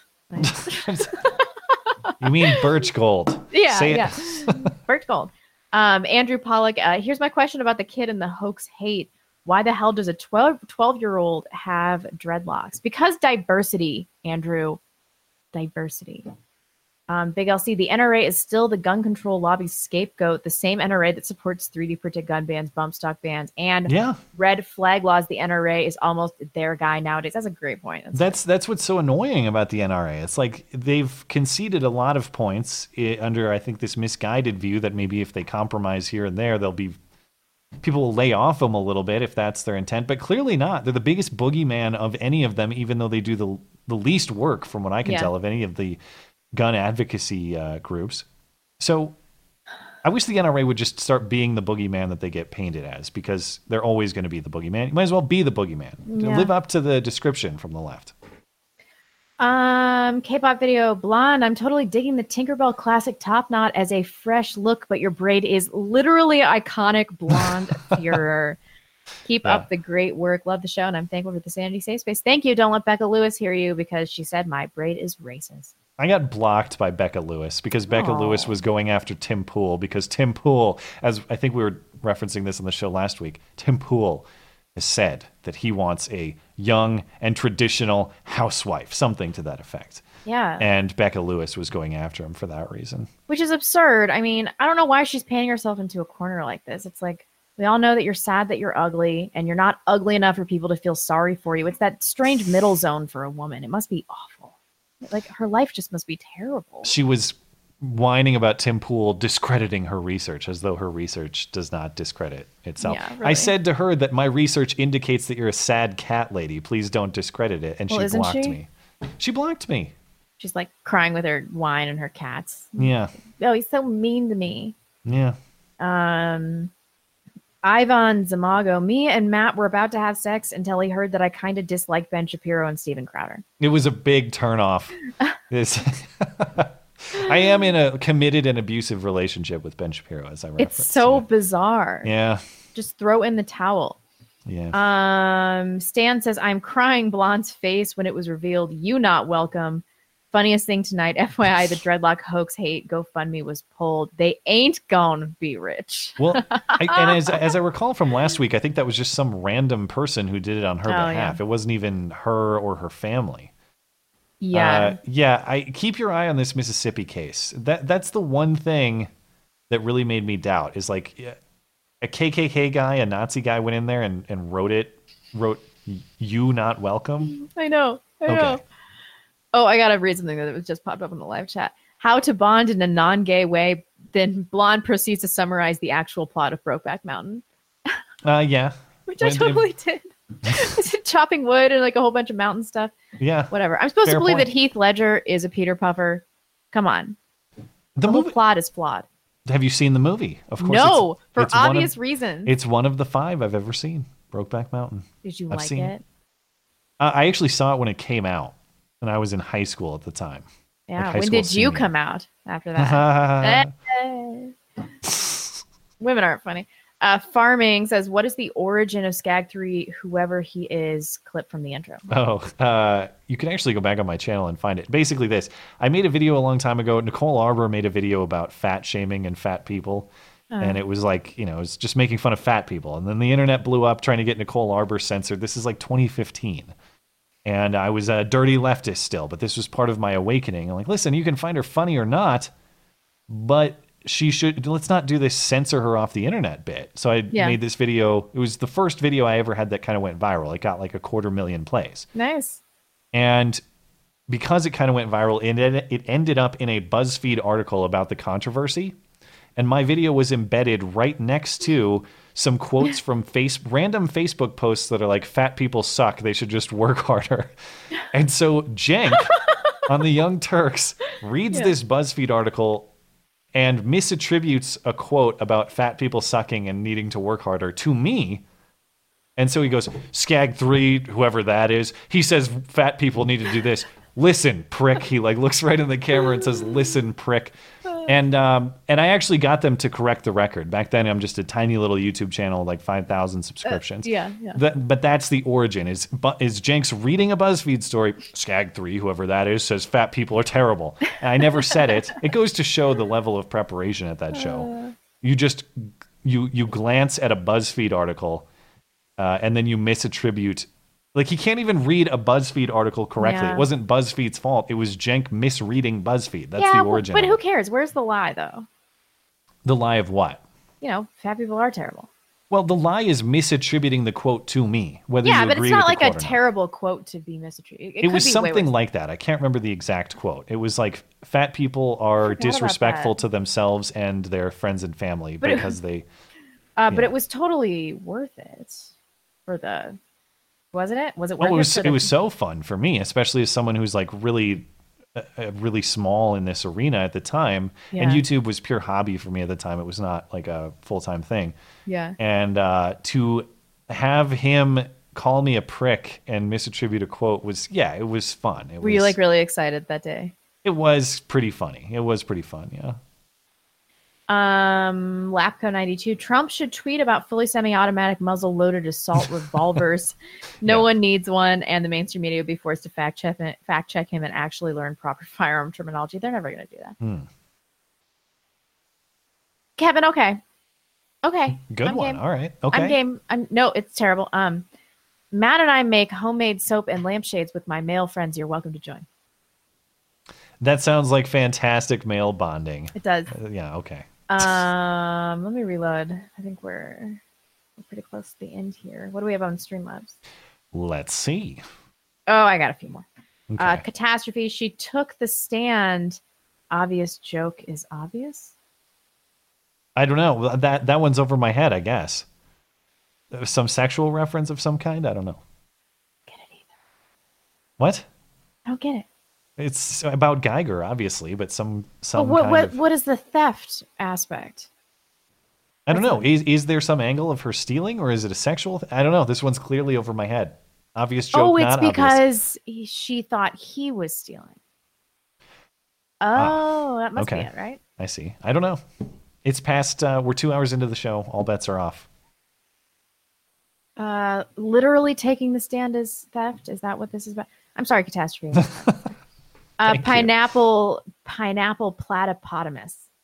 Mm. Matt, what would you say to a woman who thinks that women are more logical, more respectful, more thoughtful, and more calm than men? Obviously, Uh, I would ask her how she's measuring those things. Like, how Mm-hmm. was that measured? How was that judgment made? That's that's. I, I would Yeah. I would respond with questions, which would assuredly piss her off. yeah. But he'd only Um, tell her once with his mouth, and then Honestly, pimp hand. Well, when people have, um, whether you consider that opinion weird or whatever, I That's want an to know. opinion. I want to know why. Like whatever you think, I want to know why. Like I want to get at what what is the basis for that viewpoint. That's generally Yeah, I'm he would exhaust her with his Socratic method and then try to reason with her for like four hours. That's how that would go. Um, downskated. My sister has a suggestion for Blonde's football hate. The Hmm. best way for men to hang out without being gay is to get in bathhouses and pour oil all over each other. get all Yeah. Greek up in Sure, there. Sure. She's right. That is the least gay thing I've heard all night. Uh, Poker Pierce. Tim Pool wants that wants that 20 year old Vaj with a 50 year old hairline. Love the fence sitter though. I don't think women give a shit about baldness. I never did. I I just don't care. Well, they're they're acting like he's like being a, a, a man who's in a decent. I, I don't know what Tim Pool's position is. I'm going to speculate that he's you know, he's got something to offer with the position that he's in. Let's Yeah. put it that way. Why is he? Why is he to be uh, attacked for wanting a younger woman when he can pull one? Uh, that's, yeah. How many times I- have you seen a hot chick with a man of of like average looks? I, I see it all, all all, the, the time. time. Yeah, all the Yeah. time. Um, so I don't. If he's rich, I don't see what's going to stop him. What's going to stand in his way? He's smart. He's rich. Well, and so obviously, it's like if you're in a position where you've done decently well for yourself and you work really hard, you work a lot. Of course, you want somebody who uh, whose job is is basically to play a support role in your life, as opposed to like, no, I want to date a, a career woman who works 16 hours a week, right. uh, and you know is you know well past her prime in terms of like childbearing potential and all that. Yeah. Why? Well, I, I don't understand. It, it's we're getting to the point where this weird this weird place. Agree with his dating preferences or not? We're getting to this weird place where dating preferences are themselves viewed as as prejudicial, which I guess they are. But the point is, is it not a justified prejudice to say I'm interested in this or I'm not interested in Right, that for the um, purposes of my personal dating, Who not cares? in terms I don't of your care value why as a person. why somebody's preferences are anyway. Yeah, I'm, I'm seeing the live chat is just exploding right now with this question of baldness. So men go bald because they have high testosterone. That is one of the reasons they go bald. So that's Hmm. why you see a lot of very masculine bald men. I think that the vast majority of women do not care. I don't think it's like height. I'm seeing that in the live chat a lot. Hmm. I think the vast majority of women do care about height. Hmm. Probably. Um, Rick Hunter, East Coast, 23 hours. Uh, I don't know. that one's, that's a reference beyond me, unfortunately. I'm sorry, Rick. Rick, Hmm. um, character holding, you know this, but the Dems said Trump wouldn't accept the results of the election. Can we get them a mirror? I know. Yeah, and that was outrageous back when Trump said, remember that during the debate, he wouldn't commit to accepting the results before they had even happened. And now it's nothing but trying to say that the election was illegitimate for four years and setting it up such that the election in 2020 will also be illegitimate. I know. Yeah. Um, Fritz Leschenbrenner, you're just as bad as Kevin. I can't Oh my this. God. Sam D, you accidentally sent one and then you sent another one. Um, he but he said in the second one, how would you handle a terrible boss in a situation that you could not leave from, i.e., military? Ooh, In the military? yeah, I have a bad track record of dealing with bosses I don't like. Well, if, it, if it's something you've signed a contract for, I don't know how this would work in the military. I can't speculate on that. But if it's just uh, a job which you don't have a contractual obligation, uh, it, was, I would say, don't. It, it depends, I guess. It's sort of like, is it a risk? Do you want to be politically outspoken at work or not? Like, do you want to be outspoken when you think something is wrong or not? Depends. Depends on if you have children to take care of at home, a wife to take care of at home. If it's just you and you're comfortable taking the risk, absolutely go go for what you believe in. And if what you believe in is that your management is incompetent or terrible, yeah, find Yeah. find something else. But you have to, if you have dependents, then you have to obviously consider them first and foremost. So it's situationally dependent, I would say. Um, oh, Rick Hunter was saying that it's 11 p.m. in in Oh, on, yeah, on yeah. the East Coast, 2300 but but he said hours, yeah. 11, and it's okay. Uh, never mind. Uh, it's 11:15. Um, but I don't know when he sent that. So, uh, Ryan Glowacki is the last one. Recruitment's up. Thanks, AOC. I, I am starting a militia that will be used to form a world dominating cannibal army. Join the fight or join the feast. Let's end on that. Oh nope, there's one more. Sorry, Ah. dude. Uh, okay. Um, this is from BV. Blonde, what's your ranking? Ænima Lateralus 10,000 days. Let's go. Ænima 10,000 days Lateralus. What's that a reference to?